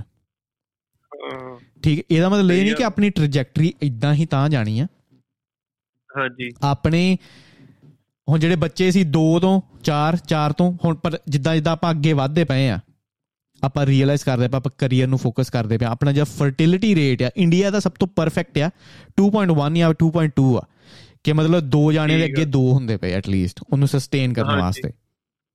ਹਮ ਦੋ ਹਮਾਰੇ ਦੋ। ਬਟ ਵੈਸਟ ਦੇ ਵਿੱਚ ਫਰਟੀਲਿਟੀ ਰੇਟ ਆ 1.7 ਜਾਂ 1.5 ਸਮਥਿੰਗ ਜੋ ਡਿਕਲਾਈਨ ਰੇਟ ਆ। ਆਪਣਾ ਟੌਪ ਨੰਬਰ ਪੋਪੂਲੇਸ਼ਨ ਦਾ ਆਈ ਥਿੰਕ 9 ਬਿਲੀਅਨ ਸੀ ਜਾਂ 11 ਬਿਲੀਅਨ ਸਮਥਿੰਗ ਉਹ ਤੋਂ ਆਪਾਂ ਅੱਗੇ ਨਹੀਂ ਵਧਣਾ। ਉਹ ਤੋਂ ਬਾਅਦ ਆਪਾਂ ਥੱਲੇ ਹੀ ਆ। ਤੇ ਥੱਲੇ ਜਾਣਾ ਉਹ ਥੋੜਾ ਹੈਗਾ ਆ ਕਿ ਪੋਪੂਲੇਸ਼ਨ ਘੱਟ ਹੋਊਗੀ ਜਿੰਨੀ ਆਪਾਂ ਇਨਫਰਾਸਟ੍ਰਕਚਰ ਬਣਾਇਆ ਆ। ਬਟ ਆਈ ਥਿੰਕ ਹਿਊਮਨਸ ਇਦਾਂ ਦੇ ਆ ਕਿ ਜਦੋਂ ਕੋਈ ਪ੍ਰੋਬਲਮ ਆਂਦੀ ਆ ਆਪਾਂ ਕਿਸੇ ਨਾ ਕਿਸੇ ਤਰੀਕੇ ਨਾਲ ਸੋਲੂਸ਼ਨ ਆਪਾਂ ਲੱਭ ਲੈਂਦੇ ਆ। ਬਟ ਇਹ ਚੀਜ਼ ਇੱਕ ਇਲੂਜਨ ਹੀ ਆ ਕਿ ਪੋਪੂਲੇਸ਼ਨ ਸ਼ਾਇਦ ਬਹੁਤ ਜ਼ਿਆਦੀ ਆ ਆਪਣੀ। ਉਹ ਨਹੀਂ ਆ। ਮਤਲਬ ਤੁਸੀਂ ਮੰਨਦੇ ਆ ਇਸ ਚੀਜ਼ ਨੂੰ ਨਹੀਂ ਮੈਂ ਮੰਨਦਾ ਕਿਉਂਕਿ ਮੈਂ ਇੱਕ ਐਪੀਸੋਡ ਵੀ ਕੀਤਾ ਹੈ ਪੋਪੂਲੇਸ਼ਨ ਤੇ। ਮੈਂ ਪ੍ਰੋਪਰ ਰਿਸਰਚ ਕੀਤੀ ਸੀ। ਮੈਂ ਸਿਰਫ ਇੰਡੀਆ ਨੂੰ ਫੋਕਸ ਰੱਖ ਕੇ ਕੀਤੀ ਸੀ। ਸਹੀ ਆ। ਪਹਿਲੋਂ ਕਿੰਨਾ ਰੇਟ ਕਿਉਂਕਿ ਪਹਿਲੋਂ ਇਦਾਂ ਹੁੰਦਾ ਸੀ ਕਿ ਹਰੇਕ ਜਾਣੇ ਜਦੋਂ ਮੈਂ ਆਪਣੇ ਨਾਨਾ ਨਾਨੀ ਦੀ ਵੀ ਗੱਲ ਕਰਾਂ ਮੇਰੇ ਹੈਗੇ 6 ਮਾਮੇ ਤੇ 5 ਮਾਸੀਆਂ। ਠੀਕ ਆ। ਹਿਸਾਬ ਲਾ ਲਓ ਉਹਨਾਂ ਦੇ ਪਹਿਲਾਂ ਇਦਾਂ ਹੁੰਦਾ ਸੀ ਆਪਣੇ ਪੰਜਾਬ ਇੰਡੀਆ ਦੇ ਵਿੱਚ ਵੀ ਪਹਿਲੋਂ ਬਿਮਾਰੀਆਂ ਇੰਨੀਆਂ ਹੁੰਦੀਆਂ ਸੀ ਆਈ ਥਿੰਕ 1930s ਦੀ ਗੱਲ ਹੈ ਜਾਂ 1940s ਦੀ ਗੱਲ ਆ ਕਿ ਤੁਹਾਡਾ 6 ਬੱਚੇ ਵੀ ਹੋਣੇ ਨਾ ਉਹਨਾਂ ਵਿੱਚੋਂ ਤੁਹਾਡੇ 3 ਜਾਂ 4 ਸਰਵਾਈਵ ਕਰਦੇ ਸੀ। ਤੇ ਰੀਜ਼ਨ ਇਹ ਹੁੰਦਾ ਸੀ ਕਿ ਮੈਂ ਉਲਟਾ ਕਹਿੰਦਾ ਇੱਕ ਜਾਂ ਦੋ ਮਾਰ ਜਾਂਦੇ ਸੀਗੇ ਹਾਂ। ਹਾਂ ਮਤਲਬ ਉਹੀ ਸੇਮ ਹੀ ਚੀਜ਼ ਹੋ ਗਈ ਨਾ। ਇੱਕ ਜਾਂ ਦੋ ਖਤਮ ਨੇ। ਰੀਜ਼ਨ ਬੀਨ ਕਿ ਬਿਮਾਰੀਆਂ ਉਸ ਟਾਈਮ ਇਦਾਂ ਦੀਆਂ ਹੁੰਦੀਆਂ ਸੀ। ਬਟ ਹੁਣ ਆਪਣੇ ਕੋਲ ਬਹੁਤ ਜ਼ਿਆਦਾ ਇਲਾਜ ਆ ਬਿਮਾਰੀਆਂ ਦਾ। ਹਾਂਜੀ। ਠੀਕ ਹੈ ਆਪਾਂ ਆਪਾਂ ਨੂੰ ਪਤਾ ਹੈ ਅਗਰ ਮੇਰਾ ਇੱਕ ਬੱਚਾ ਹੋਇਆ ਉਹਦੇ ਚਾਂਸ ਸਰਵਾਈਵਲ ਦੇ 100% ਹੀ ਆ। ਜਿੰਨ ਚਿਰ ਉਹਨੂੰ ਕੋਈ ਤਗੜੀ ਬਿਮਾਰੀ ਨਹੀਂ ਹੁੰਦੀ। ਤੇ ਆਪਾਂ ਉਹ ਰਿਸਕ ਨਹੀਂ ਲੈਂਦੇ ਹੁਣ ਕਿ ਹੁਣ ਮੈਨੂੰ 6-7 ਬੱਚੇ ਨਹੀਂ ਚਾਹੀਦੇ। ਤੇ ਹੁਣ ਆਪਾਂ ਐਸਾ ਆਪਣੇ ਆਪ ਨੂੰ ਇਸ ਹਿਸਾਬ ਨਾਲ ਘੇਰ ਲਿਆ ਆ ਕਿ ਬੱਚੇ ਪੈਦਾ ਹੋਣ ਦੀ ਆਪਾਂ ਗੱਲ ਕਰਦੇ ਆਪਾਂ ਕਹਿੰਨੇ ਕਿ ਯਾਰ ਕਿੱਦਾਂ ਅਫੋਰਡ ਕਰਾਂਗੇ। ਪਹਿਲਾਂ ਹੁੰਦਾ ਸੀ ਕਿ 10 ਬੱਚੇ ਵੀ ਆ ਉਹ ਪਲ ਜਾਂਦੇ ਆ। ਸਹੀ ਗੱਲ ਆ ਭਾਜੀ ਯਾਰ। ਹੁਣ ਇਹ ਆ ਕਿ ਹੁਣ ਫੀਸਾਂ ਆ ਗਈਆਂ ਇਹ ਚੀਜ਼ ਹੋ ਗਈ। ਬੰਦਾ ਇੱਕ ਤੋਂ ਬੱਚੇ ਬਾਅਦ ਹੀ ਕਹਿੰਦਾ ਕਿ ਆ ਬਸ ਹੋ ਗਈ ਹੁਣ ਨਹੀਂ। ਬਸ ਯਾਰ ਸਾਡੀ ਬਸ ਇਹ ਇਹ ਚੀਜ਼ਾਂ ਆਪਾਂ ਨੂੰ ਕਿਸੇ ਨਾ ਕਿਸੇ ਤਰ੍ਹਾਂ ਰਿਲੈਕਟੈਂਟ ਕਰਦੀਆਂ ਪਈਆਂ ਕਿ ਬੱਚੇ ਜ਼ਿਆਦਾ ਨਾ ਹੋਣ। ਤੇ ਸਪੈਸ਼ਲੀ ਜਦੋਂ ਔਮਨ ਫੋਰਸ ਕੰਮ ਦੇ ਵਿੱਚ ਆ ਗਈ ਆ ਜਦੋਂ ਉਹ ਕੈਰੀਅਰ ਨੂੰ ਫੋਕਸ ਰੱਖ ਕੇ ਚੱਲਦੇ ਤੇ ਕੁੜੀਆਂ ਵੀ ਕਹਿੰਦੀਆਂ ਕਿ ਹੁਣ ਸ਼ਾਇਦ ਸਾਨੂੰ ਬੱਚਿਆਂ ਲੋੜ ਨਹੀਂ ਅਸੀਂ ਕੈਰੀਅਰ ਦੇ ਉੱਤੇ ਫੋਕਸ ਕਰਨਾ। ਚਲੋ ਇਹ ਇੰਡੀਆ ਦੇ ਵਿੱਚ ਆਪਾਂ ਨੂੰ 10 ਜਾਂ 20 ਸਾਲ ਬਾਅਦ ਚੀਜ਼ ਮਿਲੂਗੀ ਬਟ ਵੈਸਟ ਦੇ ਵਿੱਚ ਇਹ ਚੀਜ਼ਾਂ ਹੋਣੀਆਂ ਨਾਰਮਲ ਆ ਹੁਣ। ਤੇ ਇਸ ਲਈ ਜੋ ਫਰਟੀਲਿਟੀ ਰੇਟ ਆ। ਕੋਈ ਵੀ ਪੋਪੂਲੇਸ਼ਨ ਨੂੰ ਸਸਟੇਨ ਕਰਨ ਵਾਸਤੇ ਅਗਰ ਦੋ ਜਾਣੇ ਆ ਉਹ ਘੱਟੋ ਘੱਟ ਦੋ ਜਾਣੇ ਤੇ ਬਣਾਉਣ ਹੀ। ਪਰ ਉਹ ਵਧੀਆ ਚੀਜ਼ ਅਗਰ ਉਹ ਤਿੰਨ ਜਾਣੇ ਬਣਾਉਣ। ਹਾਂ। ਬਟ ਜਦੋਂ ਦੋ ਤੋਂ ਇੱਕ ਹੁੰਦਾ ਨਾ ਇਹ ਚਾਈਨਾ ਦੇ ਵਿੱਚ ਜਿਹੜਾ ਮਾਡਲ ਸੀ ਉਹਨਾਂ ਨੇ ਚੀਜ਼ ਸਮਝੀ ਉਹਨਾਂ ਨੇ ਬੈਨ ਕਰਤਾ ਸੀ ਇੱਕ ਜਾਣੇ ਨੂੰ। ਕਿ ਇਹ ਮਤਲਬ ਇੱਕ ਦੇ ਦੋ ਜਾਣੇ ਦਾ ਸਿਰਫ ਇੱਕ ਬੱਚਾ ਹੋਣਾ ਚਾਹੀਦਾ ਹੈ ਅਗਰ ਦੋ ਬੱਚੇ ਹੁੰਦੇ ਤਾਂ ਉਹ ਖਤਮ ਕਰ ਦਾਂਗੇ। ਉਹ ਇੱਕ ਪਿਰਾਮਿਡ ਸ਼ੇਪ ਬਣ ਜਾਂਦੀ ਆ। ਇਨ ਸੈਂਸ ਕਿ ਪਹਿਲਾਂ ਹੁੰਦਾ ਸੀ ਕਿ ਦੋ ਦੇ ਵਿੱਚੋਂ ਦੋ ਆ ਗਏ ਫਿਰ ਦੋ ਦੇ ਵਿੱਚੋਂ ਅੱਗਿਓਂ ਫੇਰ ਦੋ ਆ ਗਏ। ਉਹਨਾਂ ਨੇ ਕੀਤਾ ਦੋ ਦੇ ਵਿੱਚੋਂ ਇੱਕ ਆ ਗਏ ਚਾਰ ਦੇ ਵਿੱਚੋਂ ਦੋ ਆਏ। ਤੇ ਦੋ ਦੇ ਵਿੱਚੋਂ ਫਿਰ ਇੱਕ। ਮਤਲਬ ਉਹ ਡਿਕਲਾਈਨ ਹੋਣੀ ਸ਼ੁਰੂ ਹੋ ਗਈ। ਤੇ ਆਈ ਥਿੰਕ ਕਿਹੜਾ ਕਿਹੜਾ ਸਾਲ ਆਊਗਾ? 2050 ਆਮ ਸੌਰੀ ਮੈਂ ਚ ਫਕ ਅਪ ਕਰਾਂਗਾ। 2050 ਜਾਂ 2060 ਜਦੋਂ ਉਹਨਾਂ ਦੀ ਮੈਜੋਰਿਟੀ ਪੋਪੂਲੇਸ਼ਨ ਜਿਹੜੀ ਆ ਨਾ ਉਹ ਬੁੱਢੇ ਹੋਊਗੇ। ਬੜਾਪੇ ਵਾਲੀ ਆ ਜਾਣੀ ਬੜਾਪੇ ਵਾਲੇ ਉਹ ਜ਼ਿਆਦਾ ਹੋਊਗੇ। ਤੇ ਇਸ ਲਈ ਉਹਨਾਂ ਨੇ ਹੁਣ ਜਿਹੜਾ ਬੈਨ ਸੀ ਗੱਲਾਂ ਪਈਆਂ ਤਾਂ ਹੁਣੇ ਹੋਣ ਲੱਗ ਪਈਆਂ ਪਈ ਇਹਨਾਂ ਦਾ ਫਿਊਚਰ ਮਾੜਾ ਵੀ ਹੋ ਸਕਦਾ ਹੈ ਪਈ ਇਹਨਾਂ ਨੇ ਇਦਾਂ ਦੇ ਰੂਲ ਬਣਾਤੇ ਆ ਨਾ ਆਪਣੀ ਪੋਪੂਲੇਸ਼ਨ ਲੈ ਕੇ। ਹਾਂ ਬਟ ਉਹਨਾਂ ਨੇ ਹੁਣ ਆਈ ਥਿੰਕ 2015 ਦੇ ਵਿੱਚ ਜਾਂ 2005 ਦੇ ਵਿੱਚ ਇੱਕ ਸਾਲ ਦੇ ਵਿੱਚ ਉਹਨਾਂ ਨੇ ਬੈਨ ਚੱਕਤਾ ਸੀ ਕਿ ਹੁਣ ਤੁਸੀਂ ਜਿੰਨੇ ਬੱਚੇ ਤੁਸੀਂ ਚਾਹੋ ਤੁਸੀਂ ਕਰ ਸਕਦੇ ਕਿਉਂਕਿ ਉਹਨਾਂ ਨੂੰ ਸਮਝਿਆ ਕਿ ਲੌਂਗ ਟਰਮ ਪਲੈਨਿੰਗ ਜਿੰਨੇ ਬੱਚੇ ਕਰਤਾ ਆ। ਹਾਂ ਮਤਲਬ ਹੁਣ ਇੱਕ ਬੱਚੇ ਵਾਲਾ ਜਿਹੜੀ ਪਾਲਿਸੀ ਉਹ ਖਤਮ ਕਰਤੀ ਹੈ ਖਤਮ ਆ। ਹਾਂ। ਮਤਲਬ ਲੌਂਗ ਟਰਮ ਨਹੀਂ ਉਹਨਾਂ ਨੇ ਉਸ ਟਾਈਮ ਸੋਚਿਆ। ਹੁਣ ਕੈਨੇਡਾ ਤੇ ਵਿੱਚ ਵੀ ਤਾਂ ਇਹੀ ਆ ਹੁਣ ਉੱਥੇ ਬੁੜੇ ਹੀ ਆ ਜ਼ਿਆਦਾ ਹੁਣ ਕਿਉਂ ਉਹ ਸੱਦ ਰਹੇ ਆ ਹਨਾ ਪਿਆਜੋ ਕੰਮ ਕਰਨ ਦੀ ਲੋੜ ਆ। ਜਾਂ ਆਪਣੇ ਯੂਰਪ ਦੇ ਵਿੱਚ ਵੀ ਕਹ ਲੋ ਹਾਂ ਉਹ ਹੁਣ ਲੇਬਰ ਹੀ ਸੱਦਣ ਦੇ ਆ ਦੂਜੀਆਂ ਕੰਟਰੀਆਂ 'ਚੋਂ। 12ਵੀਂ ਕੀਤੀ ਆ ਜਾਓ। ਆ ਜਾਓ 12ਵੀਂ ਕੀਤੀ ਆ ਜਾਓ। ਰੀਜ਼ਨ ਮੀਨ ਇਹੀ ਆ ਕਿ ਤੁਹਾਡੇ ਕੋਲ ਜਦੋਂ 12ਵੀਂ ਤੋਂ ਬਾਅਦ ਤੁਸੀਂ ਆਉਂਦੇ ਆ ਤੁਹਾਡੇ ਕੋਲ ਕੋਈ ਸਕਿੱਲ ਨਹੀਂ ਹੈਗਾ। ਹਾਂਜੀ। ਠੀਕ ਹੈ। ਯੂਨੀਵਰਸਿਟੀਆਂ ਬਹੁਤ ਮਹਿੰਗੀਆਂ ਆ ਤੁਸੀਂ ਡਿਗਰੀ ਨੂੰ ਪਰਸਿਊ ਨਹੀਂ ਕਰੋਗੇ। ਤੇ ਖਾਸ ਕਰ ਜਦੋਂ ਆਪਣੀ ਜਨਤਾ ਜਾਂਦੀ ਆ ਆਪਾਂ ਨੂੰ ਦਿਹਾੜੀਆਂ ਮਿਲ ਜਾਣ ਬਸ ਡਾਲਰ ਮਿਲ ਜਾਣ। ਆਪਾਂ 200 300 ਡਾਲਰ ਦੇ ਆਪਣੇ ਖਤਮ ਆ। ਆਪਾਂ ਕਹਿੰਦੇ ਕਿ 200 300 ਡਾਲਰ ਦਿਹਾੜੀ ਦੇ ਇਟਸ ਟੂ ਮੱਚ ਯਾਰ ਟੂ ਮੱਚ ਮੈਂ ਦੁਕਾਨ ਤੇ ਬੈਣਾ ਆ ਬਾਦੂ ਆ। ਬਟ ਆਪਾਂ ਇਹ ਰੀਅਲਾਈਜ਼ ਨਹੀਂ ਕਰਦੇ ਕਿ ਇਦਾਂ ਦੇ ਸਕਿੱਲ ਵੀ ਹੈਗੇ ਆ ਜਿੱਥੇ 200 300 ਡਾਲਰ ਤੁਸੀਂ ਘੰਟੇ ਦੇ ਬਣਾਉਂਦੇ ਹੋ। ਬਿਲਕੁਲ ਹੈਗੇ ਉਹ ਉਹਦੇ ਵੱਲ ਆਪਣਾ ਐਕਸਪੋਜ਼ਰ ਨਹੀਂ ਹੈਗਾ। ਤੇ ਇਸ ਲਈ ਇਹ ਕੈਨੇਡਾ ਆਪਾਂ ਹਾਂਜੀ। ਬੋਲੋ ਤੁਸੀਂ ਕੋਈ ਨਹੀਂ ਕੈਨੇਡਾ ਉਹ ਸਮਝਦਾ ਨਾ ਕਿ ਇਹ ਜਿਹੜੀ ਪੰਜਾਬ ਦਾ origin ਆ ਇਹ ਕ੍ਰੇਜ਼ੀ ਆ ਬਾਹਰ ਵਾਸਤੇ ਖਾਸ ਕਰ ਕੈਨੇਡਾ ਵਾਸਤੇ। ਹਾਂ। ਉਹ ਹੁਣ 12ਵੀਂ ਆ ਜਾਓ ਆ ਜਾਓ। ਬਟ ਉਹ ਉਹਨਾਂ ਨੂੰ ਉਹੀ ਲੇਬਰ ਕਲਾਸ ਹੀ ਚਾਹੀਦੀ। ਉਹ ਨਹੀਂ ਚਾਹੁੰਦੇ ਕਿ ਇਹ ਚੀਜ਼ਾਂ ਸਕਿੱਲ ਵਾਲਾ ਆਣ ਇਹ ਬੰਦੇ ਸਕਿੱਲ ਵਾਲਾ ਉਹ ਕਹਿੰਦੇ ਕਿ ਲੇਬਰ ਕਲਾਸ ਆਪਾਂ ਨੂੰ ਕਿਤੇ ਨਾ ਕਿਤੇ ਮੇਨਟੇਨ ਕਰਨੀ ਪੈਣੀ ਹੈ ਉਹ ਪੜਨ ਵੀ ਨਹੀਂ ਦੇ ਰਹੇ ਹੈਗੇ ਭਾਜੀ। ਹੁਣ ਪੀਆਰ ਇੰਨੀ ਸੌਖੀ ਹੈ ਮੇਰੇ ਖਿਆਲ ਨਾਲ। ਸਾਲ ਜਾਂ ਸ਼ਾਇਦ ਡੇਢ ਸਾਲ ਦਾ ਕੋਰਸ ਕਰੋ। ਹੂੰ। ਤੇ ਉਸ ਤੋਂ ਬਾਅਦ ਮੇਰੇ ਖਿਆਲ ਨਾਲ ਵਰਕ ਪਰਮਿਟ ਮਿਲ ਜਾਂਦਾ ਤੇ ਤੁਸੀਂ ਪੀਆਰ ਪਾ ਸਕਦੇ ਮਤਲਬ ਇੰਨਾ ਈਜ਼ੀ ਆ। ਹੂੰ। ਪੰਜਾਬੀਆਂ ਲਈ ਹੋ ਰਹੀ ਤਾਂ ਵਧੀਆ ਤਾਂ ਗੱਲ ਹੋ ਹੀ ਨਹੀਂ ਸਕਦੀ ਹੋਰ। ਆਪਣੇ ਵਾਸਤੇ ਆਪਾਂ ਨੂੰ ਪਤਾ ਆਪਾਂ ਦਾ ਆਪਾਂ ਇਹੀ ਕਹਿਣਾ ਕਿ ਆਪਾਂ ਨੂੰ ਪੜਨ ਦੀ ਲੋੜ ਨਹੀਂ। ਹਾਂ। ਆਪਾਂ ਇਹੀ ਕਹਿਣਾ। ਲੋੜ ਹੀ ਨਹੀਂ ਹੈਗੀ। ਆਪਾਂ ਕਹਿੰਦੇ ਲੈ ਯਾਰ ਕੰਮ ਹੀ ਇਹ ਕਰਨਾ ਹੈ ਆਪਾਂ ਟੈਕਸੀ ਟਰੱਕ ਆਪਣਾ ਪੰਪਾਂ ਤੇ ਲੱਗਣਾ ਇਹੀ ਤਾਂ ਕੰਮ ਕਰਨਾ ਹੈ ਅਸੀਂ। ਉਹੀ ਪੈਸਾ ਠੀਕ ਹੈ ਆਪਣੇ ਇੱਕ ਹੋਣਾ ਚਾਹੀਦਾ ਆ ਬਟ ਆਪਾਂ ਆਪਾਂ ਹਰੇਕ ਚੀਜ਼ ਤੋਂ ਆਪਾਂ ਇੰਡੀਆ ਨਾਲ ਕੰਪੇਅਰ ਕਰਦੇ ਆ ਨਾ ਉੱਥੇ ਡਿਫਿਕਲਟੀ ਹੋ ਜਾਂਦੀ ਹੈ ਕਿ ਜਦੋਂ ਆਪਾਂ ਡਾਲਰ ਨੂੰ ਕਨਵਰਟ ਕਰਕੇ ਦੇਖਦੇ ਆ ਕਿ ਅੱਛਾ ਇੰਡੀਆ 'ਚ ਇੰਨੇ ਪੈਸੇ ਬਣਦੇ ਦਿਹਾੜੀ ਦੇ ਮੈਂ ਇੰਨੇ ਬਣਾ ਲੇ ਉਹ ਇੱਕ ਤੇ ਚੀਜ਼ ਆਪਾਂ ਨੂੰ ਕਿਤੇ ਨਾ ਕਿਤੇ ਘਾਟੇ 'ਚ ਪਾ ਲੈਂਦੀ ਹੈ। ਛੱਡ ਦੇਣੀ ਚਾਹੀਦੀ ਹੈ। ਉਹ ਛੱਡ ਦੇਣੀ ਚਾਹੀਦੀ ਘਾਟੇ 'ਚ ਪਾ ਲੈਂਦੀ ਹੈ। ਕਿਉਂਕਿ ਆਪਾਂ ਸੋਚਦੇ ਆ ਕਿ ਯਾਰ ਮੈਂ ਇੰਡੀਆ ਦਾ 20000 ਬਣਾ ਲਿਆ ਦਿਹਾੜੀ ਦਾ ਮੈਨੂੰ ਲੋੜ ਨਹੀਂ ਹੈਗੀ ਹੁਣ। ਠੀਕ ਆ ਮੈਂ ਸੈੱਟ ਆ ਇੱਥੇ। ਠੀਕ ਆ ਬਟ ਆਪਾਂ ਨੂੰ ਹੋਰ ਐਕਸਪੋਜ਼ ਕਰਨ ਦੀ ਆਪਣੇ ਆਪ ਨੂੰ ਲੋੜ ਆ। ਲੋੜ ਆ ਬਿਲਕੁਲ ਹੈਗੀ ਆ। ਤੇ staying relevant to the population ਕਿ ਯੈਸ ਪੋਪੂਲੇਸ਼ਨ ਇੰਨਾ ਇੰਡੀਆ ਦਾ ਜਿਹੜਾ ਰੇਟ ਆ ਉਹ ਪਰਫੈਕਟ ਆ। ਠੀਕ ਹੈ ਇਹ ਆਪਾਂ ਰਿਅਲਾਈਜ਼ ਕਰਾਂਗੇ ਕੁਝ ਸਾਲਾਂ ਬਾਅਦ ਜੇ ਤੋਂ ਸਾਰੀ ਲੇਬਰ ਦੀ ਓਪਰਚ्युनिटी ਇੰਡੀਆ ਕੋਲ ਗਈ ਹਰੇਕ ਮੈਨੂਫੈਕਚਰਿੰਗ ਦੇ ਚਾਂਸਸ ਵੀ ਆ ਕਿ ਇੰਡੀਆ ਕੋਲ ਜਾਣ। ਕਿ India is a big market ਆ ਵੀ ਰਹੇ ਆ ਹੁਣ ਭਾਜੀ। ਮਰਸੀਡੀਜ਼ ਦੀ ਜਿਹੜੀ ਹੁਣ ਨਵੀਂ ਇਲੈਕਟ੍ਰਿਕ ਗੱਡੀ ਆ ਉਹ ਟੋਟਲੀ ਇੰਡੀਆ ਦੇ ਵਿੱਚ ਹੀ ਬਣੀ ਆ। ਹਾਂ ਤੇ ਇਹ ਇੱਕ ਇੱਕ ਓਪਰਚ्युनिटी ਆ ਇੰਡੀਆ ਵਾਸਤੇ ਕਿ ਇੰਨਾ ਕੋ ਆਪਣੇ ਕੋ ਜਿੰਨੇ ਵੀ ਜਨਤਾ ਆ ਬੜੀ ਯੰਗਸਟਰਸ ਆ। ਆਈ ਥਿੰਕ 35 ਕਿੰਨੇ ਪਰਸੈਂਟ ਆ ਜਿਹੜੇ ਆਪਣੇ ਯੰਗਸਟਰਸ ਆ 35 30 ਜਾਂ 35 ਦੇ ਅਰਾਊਂਡ ਬਹੁਤ ਤਗੜੀ ਪਰਸੈਂਟੇਜ ਆ। ਤੇ ਇਹ ਆਪਣੇ ਵਾਸਤੇ ਇੱਕ ਵਧੀਆ ਚੀਜ਼ ਆ। ਤੇ ਪੰਜਾਬ ਦਾ ਕੀ ਲੱਗਦਾ ਭਾਈ ਤੁਹਾਨੂੰ? ਪੰਜਾਬ ਦਾ ਕੀ ਹਾਲ ਹੋਊਗਾ ਹੁਣ ਅੱਗੇ? ਕਿਸ ਰਿਗਾਰਡ ਦੇ? ਪੰਜਾਬ ਦੇ ਮੀਨਿੰਗ ਪੇ ਨੌਜਵਾਨਾਂ ਦਾ।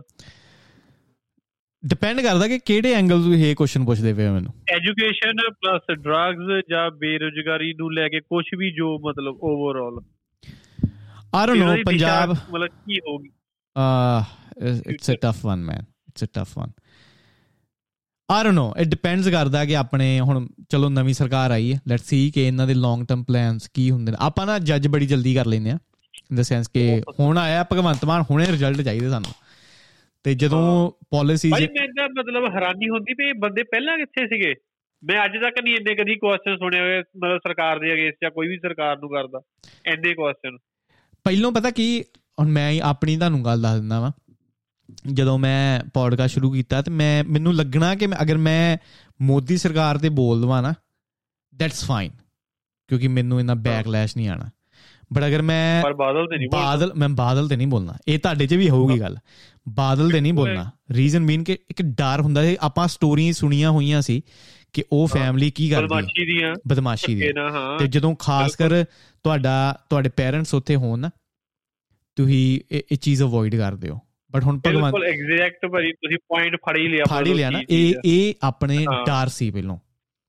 ਠੀਕ ਹੈ ਤੁਸੀਂ ਆਪਾਂ ਉਹਦੀ ਵੀਡੀਓਜ਼ ਦੇਖੀਆਂ ਹੋਈਆਂ ਨੇ ਜਿੱਥੇ ਉਹ ਕਹਿੰਦਾ ਹੋਇਆ ਡੀਸੀਪੀ ਨੂੰ ਕਾਲ ਲਾ ਕੇ ਕਿ ਆਹ ਬੰਦਾ ਚੱਕੋ ਤੇ ਉਹਦੀ ਸੇਵਾ ਕਰੋ। ਇਹ ਵੀਡੀਓਜ਼ ਤੇ ਵੇ ਵੀਡੀਓਜ਼ ਤੇ।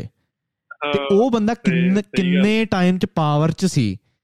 ਇਮੇਜਿਨ ਕਰੋ ਕਿ ਉਹ ਸੀ ਕਹਿੰਦੇ ਨਾ ਕਿ absolute power corrupts corrupts absolutely ਉਹ ਸੀ ਚੀਜ਼ ਕਿ ਮੇਰੇ ਕੋਲ ਹੁਣ ਪਾਵਰ ਆ ਕਿ ਮੈਂ ਹੁਣ ਕਰਪਸ਼ਨ ਦਾ ਲੈਵਲ ਤੁਹਾਨੂੰ ਦਿਖਾਵਾਂਗਾ।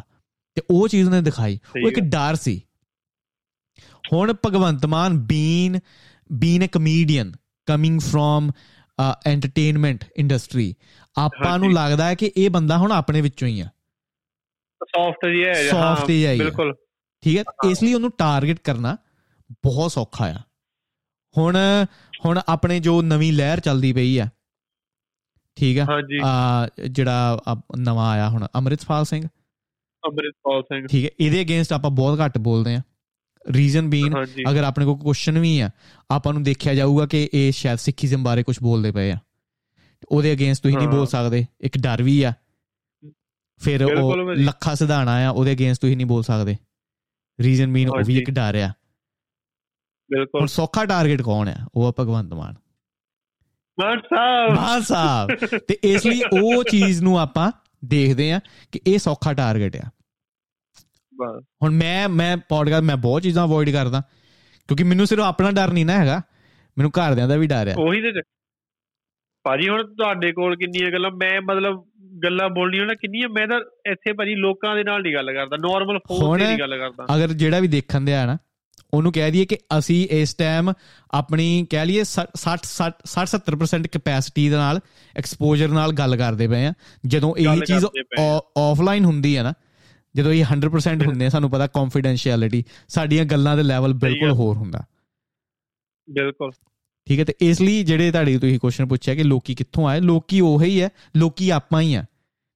ਬਟ ਆਪਾਂ ਡਰ ਆਪਣੇ ਚ ਉਸ ਟਾਈਮ ਜ਼ਿਆਦਾ ਹੋ ਜਾਂਦਾ। ਚਲੋ ਚਲੋ ਸਹੀ ਹੈ। ਇਹ ਸੀ ਅੱਜ ਦਾ ਐਪੀਸੋਡ ਤੇ ਹੁਣ ਮਿਲਦੇ ਆਪਾਂ ਅਗਲੇ ਐਪੀਸੋਡ ਦੇ ਵਿੱਚ। ਮੈਂ ਤੁਹਾਡਾ ਆਪਣਾ ਕਾਕਾ ਬਲੀ ਨਾਮ ਮੇਰਾ ਗਗਨਦੀਪ ਸਿੰਘ। ਸਤਿ ਸ਼੍ਰੀ ਅਕਾਲ।